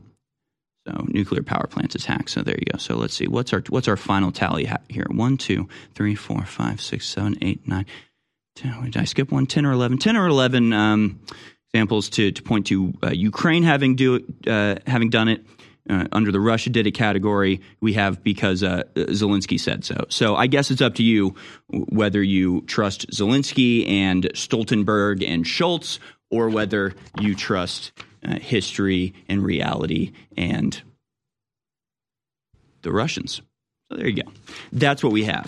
We're going to move on from that. We're going to move on to that to, to a whole bunch of other stories here. We're also going to open the lines for your phone calls. But first, I want to go to this video just because it's just yeah. Let's just watch, shall we? Bill Gates is he's at it again, folks. Clip number three here. Very exciting uh, promotional video for Bill Gates' new venture, where he's created a factory to manufacture mosquitoes. Let's just watch. Hi, I'm Scott O'Neill here in Medellin, Colombia today, and I'm at the world's biggest mosquito factory for the World Mosquito Program. We're making in here 30 million mosquitoes a week. Come have a look. 30 million mosquitoes a week they're making. We're doing it for a very serious reason. Cities like Medellin have suffered from diseases like dengue, Zika, chikungunya for decades, but not anymore. We've been able to bring the solution of Wolbachia mosquitoes to this city. When this bacteria called Wolbachia gets introduced into the mosquito, it stops their ability to transmit dengue. We release mosquitoes that have Wolbachia. Now they go and mate, and Wolbachia gets passed into the wild mosquito population. If we're going to control these diseases in all the tropical cities of the world, um, it's going to require a lot of mosquitoes. The mosquito life cycle starts with the egg, and in this room, we've got a lot of eggs. Each one of these strips, these tiny black dots, are up to 10,000 mosquito eggs. Across all of these strips, about one and a half million dried eggs waiting to hatch. In this tray, we've got the newly hatched eggs. They're little larvae, so small you can hardly see them. They're going to sit in here for a few days and eat and get bigger until they look like these ones over here. They're starting to turn into pupae. We're wanting to do the next step of sorting, sorting the males from the females. We want to do that so we can manipulate the sex ratio in the cages to be more female than male. The bottom ones along here are the boys, and the ones at the top are the girls. They're bigger. From here, they're going into the adult cages. We have adults that we continuously grow in what we call our brood stock. And then over here, we have the mass produced mosquitoes getting ready to give us the eggs to go out directly into the field. It's crazy how they sound. definitely crazy. You might wonder, what do we feed all these mosquitoes here? Well, I can tell you, we've got the good stuff in here. On the top shelf, literally, we've got the blood. They love it. Once the mosquitoes are grown, they're ready to go out into the field. Wow, no, it's incredible. I love it. 30 million mosquitoes being created and released a week in Colombia as Bill Gates genetically modifies and just experiments on the entire world. Will this have negative consequences? Can we even predict what the consequence of genetically modifying mosquitoes, then releasing them out amongst the human population, could possibly be? Uh, no, but they're doing it anyway. Which is why we really need to we need to get ahead of this stuff. We really can't you can't just respond when they're like already doing this. We have to do something that prevents this from ever happening in the first place. You're listening to The American Journal with your host, Harrison Smith. All right, welcome back, ladies and gentlemen. Third hour of American Journal is on here, brought to you by Provider Shield X3. Only a very, very, very brief time left to take advantage of the sale price on Survival Shield X3. It's 25% off, but that's not going to last long. I believe we're in the last 48 hours of that sale. Just don't wait. If you want to stock up, now is the time to do it. 48 hours left to save 25% off as we are selling out and going to have to end this sale fairly soon. Of course, Turbo Force Plus is also 25% off. Brain Force Plus is 50% off. Tons of stuff on sale right now at InfoWarsStore.com. Best of all, you know that you are supporting this singular outlet for truth. That it really has foreseen so much of what is happening. And if only, if only we could get this information out to a critical mass of people, could we prevent these homicidal, genocidal, anti human madmen from destroying the entire world in their desperate drive to gain and maintain power. It's just so sick. I think there needs to be some sort of some sort of like religious revival that has to do with like the sacredness of DNA, the sacredness of this infinitely complicated code that runs life. Like too often, it's just like they're just. I mean, God only knows what they're doing in the in the government labs. In China, they're doing they're manipulating human DNA, but even animal DNA or, or the DNA of crops, like the, the stuff should be off limits. You can do all sorts of crazy manipulation without actually going in and rewriting the base code of existence because we have no idea what the outcome will be, but they're just doing it, just rewriting the DNA code of mosquitoes, then releasing them into the wild, being like, maybe people will get bit less. We don't know. We could probably do the same thing with like spraying a little bit of off. Maybe, maybe we could do something like that.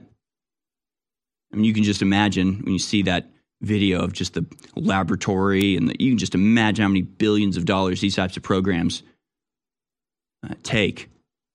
I, I bet you, I bet it would be a more effective policy just to pay citizens of Colombia to kill mosquitoes. Just like your job full time is just like walk around and slap mosquitoes out of the air. It'd probably, it'd probably actually be more effective use of the money, but then they don't get to play God. So, and of course, they're they've talked about manipulating the DNA of mosquitoes so that they actually spread mRNA vaccines. So when you get bit by a mosquito, you're being unwittingly and unwillingly vaccinated because they love you so much and want to save you. It's just sick and disgusting. And that might be the just I'm just trying to think of how you get ahead of this. How you, like we we can't just have these mad scientists doing these crazy experiments like blocking out the sun. That'd have to be a different thing we'd have to tackle later on. But maybe just like as a national policy, we can just be against the foundation level code manipulation of existence and just say DNA is sacred. You're not allowed to mess with it. You're not allowed to rewrite DNA because every human has a right to unaltered DNA. Every baby has a right to be born in a natural state as God intended and not have some scientist without before they're even able to consent manipulating their very genetic code. Every every baby has that right. Also, I guess would apply to um, abortion as well, right? Could you say that, that DNA is sacred from the moment the baby's conceived? It has unique DNA that's different, separate, a biological signature that is totally unique and deserves to be protected, deserves to exist, and also not be manipulated. Like if we could just get ahead of this, then we won't have to just realize it's happening five years later and be like, wait, you're doing what with mosquitoes? You should stop that now. I love how the excuses they use are like because of Zika and and COVID, and it's like the things you made in a lab, you psychopaths. Okay, we're gonna take your calls throughout this hour. The number to dial is one eight seven seven seven eight nine two five three nine. It's one eight seven seven seven eight nine two five three nine. Give us a call here at American Journal. We can talk about all these topics. We still have some more World War III news to talk about. We have just even more headlines about the out of control nature of the deep state in this country, as the FBI is just a, rabid dog completely off the chain, cannot, refuses to be contained by the duly elected citizen oversight. We'll get into that. This stack here, it's, it's a very sizable stack. There's just stories from this weekend I thought were the top stories, I thought were the most important ones. Every one of these, we could probably spend an hour and a half on. Should we just go through them. Should we just see what's been happening on planet Earth over the last couple days? Let's take a look. From the Telegraph Anglo Saxons aren't real, Cambridge tells students in an effort to fight nationalism. Cambridge is teaching students that Anglo Saxons did not exist as, an eth- as a distinct ethnic group as part of efforts to undermine myths of nationalism. Okay, so you don't exist. Probably just, just a prelude to actually genociding them, since that's how genocide works. But we'll move on. Ministers had, had a chilling secret unit to curb lockdown dissent. Again, from the Telegraph. A secretive government unit worked with social media companies in an effort to curtail discussions of controversial lockdown policies during the pandemic, the Telegraph can reveal. The Counter Disinformation Unit, CDU, was set up by ministers to tackle supposed domestic threats and was used to target those critical of lockdown and questioning the mass, vas- the mass vaccination of children. So they had their posts removed on social media, where again you had a ministry of truth that using COVID as an excuse was cooperating in a fascistic style with the social media companies to silence their dissenters. The AI firm that conducted state surveillance of your social media post. Another headline from Telegraph. An industrial estate in Yorkshire is an unlikely location for a state surveillance operation, but those blank looking warehouses are home to an artificial intelligence company used by the government to monitor people's posts on social media. The company called Logically has been paid more than $1.2 million of taxpayer money to analyze what the government terms disinformation, that is, false information deliberately seeded online, and misinformation, which is false information that has been spread inadvertently, or true information that they don't like. Eh, it's a, it's a thin line there, but they cross it. It does this by ingesting material from more than hundreds of thousands of media sources and all public posts on social me- major social media platforms using AI to identify those that are potentially Mm, problematic. Yeah, this is very problematic, you speaking out of turn. So, using AI to just mass censor the world population. Digital health, landmark, landmark digital health initiative Today, the European Commission and the World Health Organization have announced the launch of a landmark digital health partnership. You know what this means vaccine passports and digital ID. Administrated by the World Economic Forum, the World Health Organization, and the UN, as well as the EU and these other super state unelected control grids. In June 2023, WHO will take up the European Union system of digital COVID 19 certification to establish a global system that will help facilitate global mobility and protect citizens. Oh, it'll help facilitate mobility and protect people. Okay. Okay, great. Then I guess just uh, inject it in my forehead. I guess just like go ahead and put the chip in my hand. As long as you use the words, you know, mobility and protect, I'm an idiot and I believe you. Totally ridiculous. It's the first building block of the WHO Global Digital Health Certification Network that will develop a wide range of digital products to deliver better health for all and also coincide and be adopted adopted into the 15 uh, minute city CBDC total surveillance uh, controlled digital panopticon that actually has you know biometric and health justified control of your transactional level participation in the uh, social market. So they're just doing it. Nobody wants it. Not necessary. Things that are apparently justifying it are things that they themselves did, like create a virus in a lab and then release it on purpose. But hey, whatever it takes to get that jail cell door shut and locked on humanity once and for all. We'll be right back. Just weeks ago, I warned the world that the globalists were going to move against Tucker Carlson and take him off the air. People said, no way, he's the most popular ever happened. They've got quadrillions in stolen money. They only had Tucker Carlson on the air because they believed they could control him. But as soon as they figured out they couldn't, he was taken off the air. It's the same thing with InfoWars. But InfoWars is not owned by Fox or controlled by George Soros or owned by Spotify like Joe Rogan. We are only beholden to our viewers and our listeners. And when you support us, we're unstoppable. I'm not underwritten by Rupert Murdoch or by George Soros. I'm underwritten by you, which is we the people. So I want to thank you for your support and encourage viewers and listeners to understand Please don't take InfoWars for granted. We're barely hanging on. We need your word of mouth, your prayer, and your financial support while getting great products at the same time at InfoWarsStore.com. So don't procrastinate. Go to InfoWarsStore.com, get amazing products that keep us on the air, and never submit to these tyrants. The eugenicists over 100 years ago were very public about their plans. They financed major universities, they ran full page stories and advertisements pushing their propaganda in the New York Times, other major newspapers, that the family as we know it is a bad thing and must be ended. And the first step in that is getting women out of the household and teaching women that cooking dinner and taking care of your sons and daughters and husbands is a bad thing. And I was just sitting here tonight making dinner for my daughter, my four and a half year old daughter. My wife makes dinner a lot of times, but I like to make it as well. I love to make breakfast. Literally, it's the funnest thing on earth to make food for your family and be nutritive and then all sit down together and have that communal event.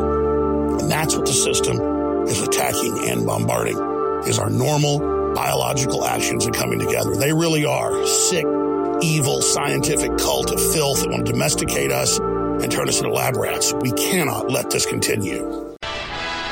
You're listening to The American Journal. Watch it live right now at banned.video.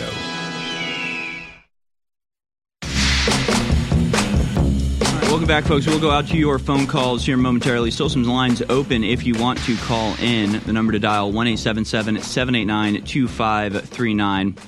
Still some interesting looking calls here that we'll go to in just a second. I just want to keep going through some of these headlines. In each one of them we could spend just so much time digging into, figuring out what exactly is behind it. Well, let's just go through. I mean, there's too much. There's too much to cover, so we'll just we'll just go through it. You can do some further reading on your own time if you want.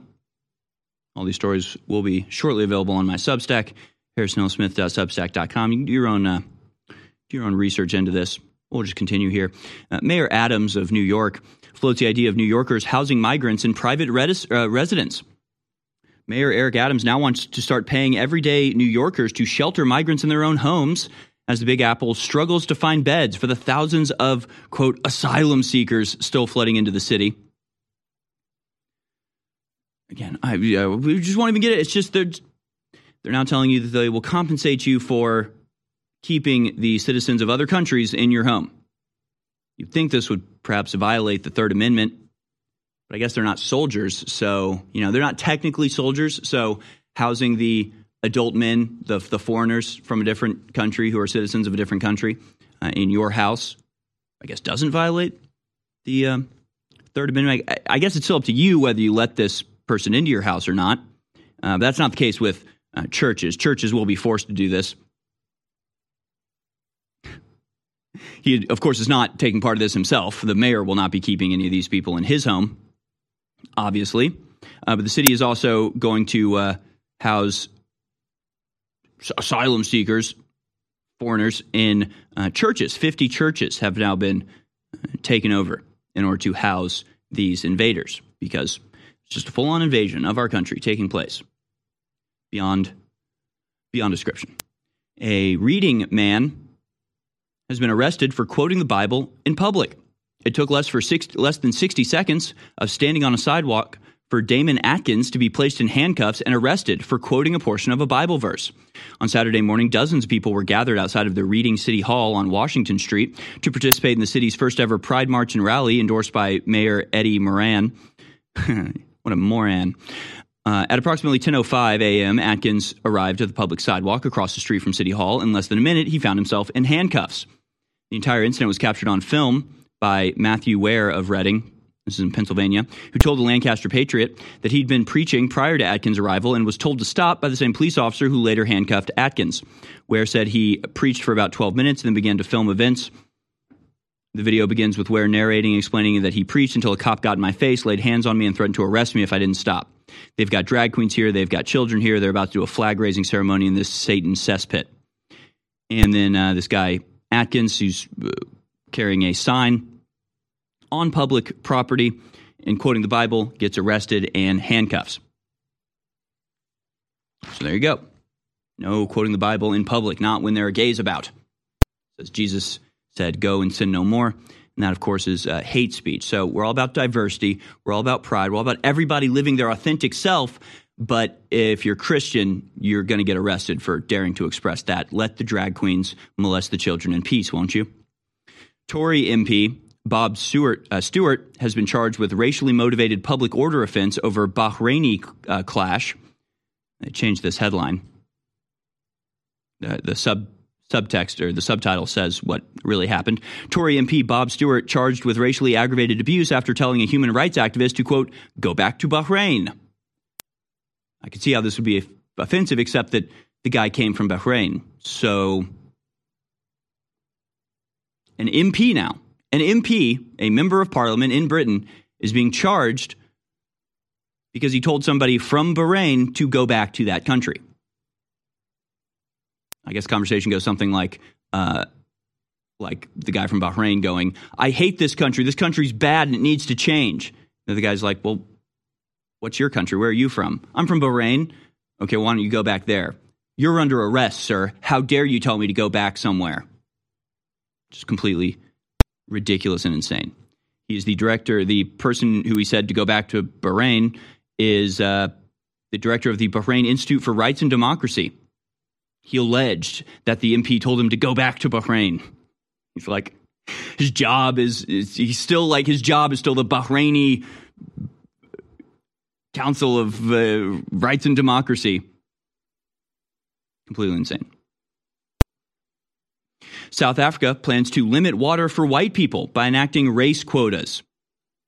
One of those stories make you go, is this for real? Then you actually open it and realize it's true, leaving you wondering what on earth is going on in our messed up progressive clown world. I don't wonder. I mean, this is obvious. I mean, come on. They're going to do this. Obviously, they're going to do this. Obviously, this is in the plans, this is in the works, the rationing, the, the water rationing, the food rationing, the racial quotas, the slow pressure, the soft genocide of white people around the world is simply a little bit ahead of the curve in South Africa, but certainly not out of the ordinary or unexpected. But let's remember that uh, white people aren't real. Well, yeah, Anglo Saxons don't exist, but they will be denied water rights. The nuclear family is over. We should raise our kids in communes, says this uh, author. I think the mic's still open, guys. Says this author from The Times. Uh, quote, I've decided, I'm not even going to read, it's just like so ridiculous. I decided I wanted a baby. Specifically, I want a baby, but only on Sundays. I would perhaps be willing to supervise said baby on Mondays too, just so long as somebody else could look after it while I'm at the office. Perhaps they could take it for a couple hours in the evening too, only if I fancy popping out for dinner. I don't want to be unreasonable here. Well, you should be sterilized. Uh, whoever wrote that article, that sentence, whoever came up with that paragraph uh, needs to be removed from the gene pool. Okay? You shouldn't be allowed to be anywhere near children, you psychopath.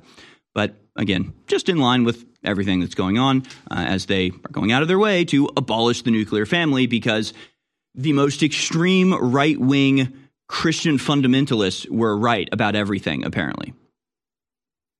We're learning that. From Zero Hedge, University of Texas students behind censorship project targeting conservative news outlets so, of course, it was the social media platforms and the deep state and the cooperation from the secret CDU, Countering Disinformation Unit, and the uh, disinformation unit within the uh, DHS and the uh, CIA and the other uh, national security organizations that were working with the corporations. But you also had academia in it as well, claiming that anybody who opposed the ridiculous, unjustified, unscientific, and now that we know, hugely damaging policy of the COVID lockdown, uh, all of these were working together, working together and cooperating in order to uh, silence anybody who was actually correct and had a good idea about what to do, which has led to God only knows how many deaths and, and suffering around the world, and they will not go unpunished.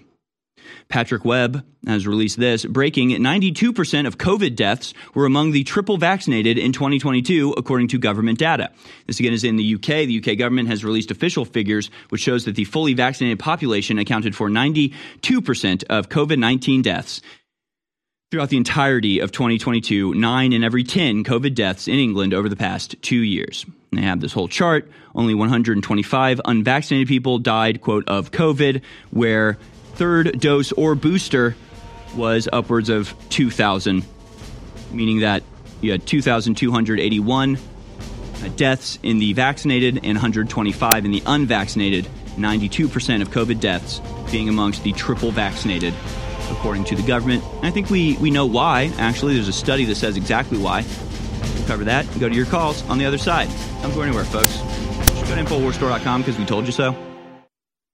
Ladies and gentlemen, the truth, the solution is laying right there in front of you, hidden in plain view. Please listen to me in the next 60 seconds. If you go to Wikipedia, it has links to the UN Zone website where they admit the number one cause of cognitive disability in the world is iodine deficiency. The number one preventable cause of intellectual disability is lack of real pure iodine in the body as they bomb us with the bad halogens, bromine, bromide, chlorine, and so much more. Upwards of 2 billion people in a Lancet Medical Journal study in 2007 worldwide have cognitive disabilities because they don't have high quality iodine. Most iodine is bound to other elements, you don't absorb it. We have X3, all three types of the good iodine together that supercharges your body. X3 is now back in stock at InfoWarsStore.com. It's being sold out for over six months for 25% off. X3 back in stock. Take action now. InfoWarsStore.com. InfoWars.com is tomorrow's news today.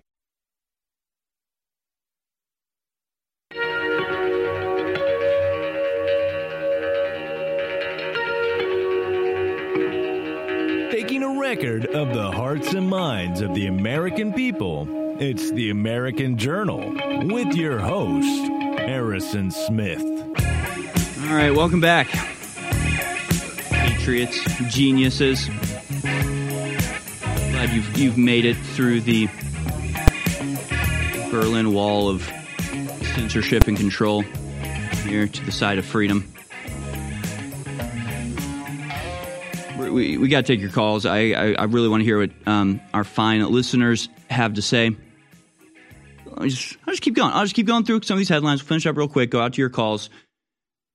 And I'll have to save some of the more World War III level stuff for tomorrow.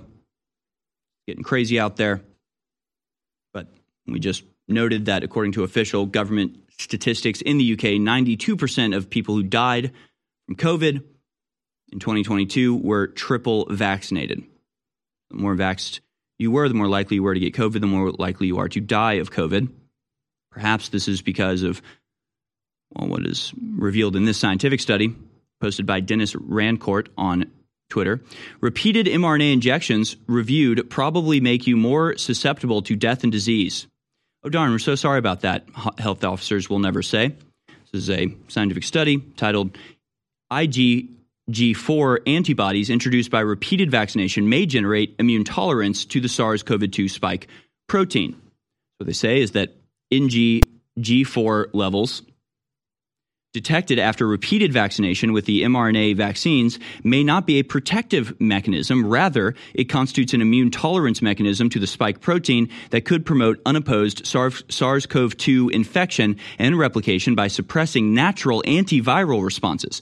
Increased IgG4 synthesis due to repeated mRNA vaccination and high antigen concentration may also cause immune diseases and promote cancer growth and autoimmune myocarditis in susceptible individuals. So there's, and we've known this was the case for a long time. I mean, hell, the, the vaccine pitch meeting I made just like over a year ago, I make the joke that you get AIDS if you get this, right? Your immune system is destroyed. Like we've known this for a while. This is just sort of elucidating or, or illustrating the exact process, the exact proteins that uh, cause this to take place. But heart attacks, cancer, myocarditis, and uh, immune suppression all taking place as a consequence of repeated mRNA vaccinations. Uh, here's an utterly depressing headline. Ukraine's population is close to half level of 1991, according to a think tank. Only 29 million people remain in Ukraine, down from 52 million when it declared independence in 1991, the Ukrainian Institute for the Future said on Monday. The think tank noted that the demographic trend raises concerns for the country's very survival. So Ukraine is quite literally being depopulated as we speak, and after 50 plus years of Soviet communist domination and exploitation, they had twice as many people as they have from around 30 years of NATO involvement. Really incredible. U.S. House panel to pursue contempt of Congress proceedings against the FBI. You would hope this would be like a major story across all the headline. Like uh, every news station would be very concerned about the fact that the Congress is actually struggling to maintain its role and actually assert its power over the unaccountable, unelected spy state secret federal government, but they're not really. They'll, they'll mention it. Yeah, a little, there's a little, uh, little conflict going on. That's all I mentioned. It's actually a huge deal and could set the precedent for the entire future of this country.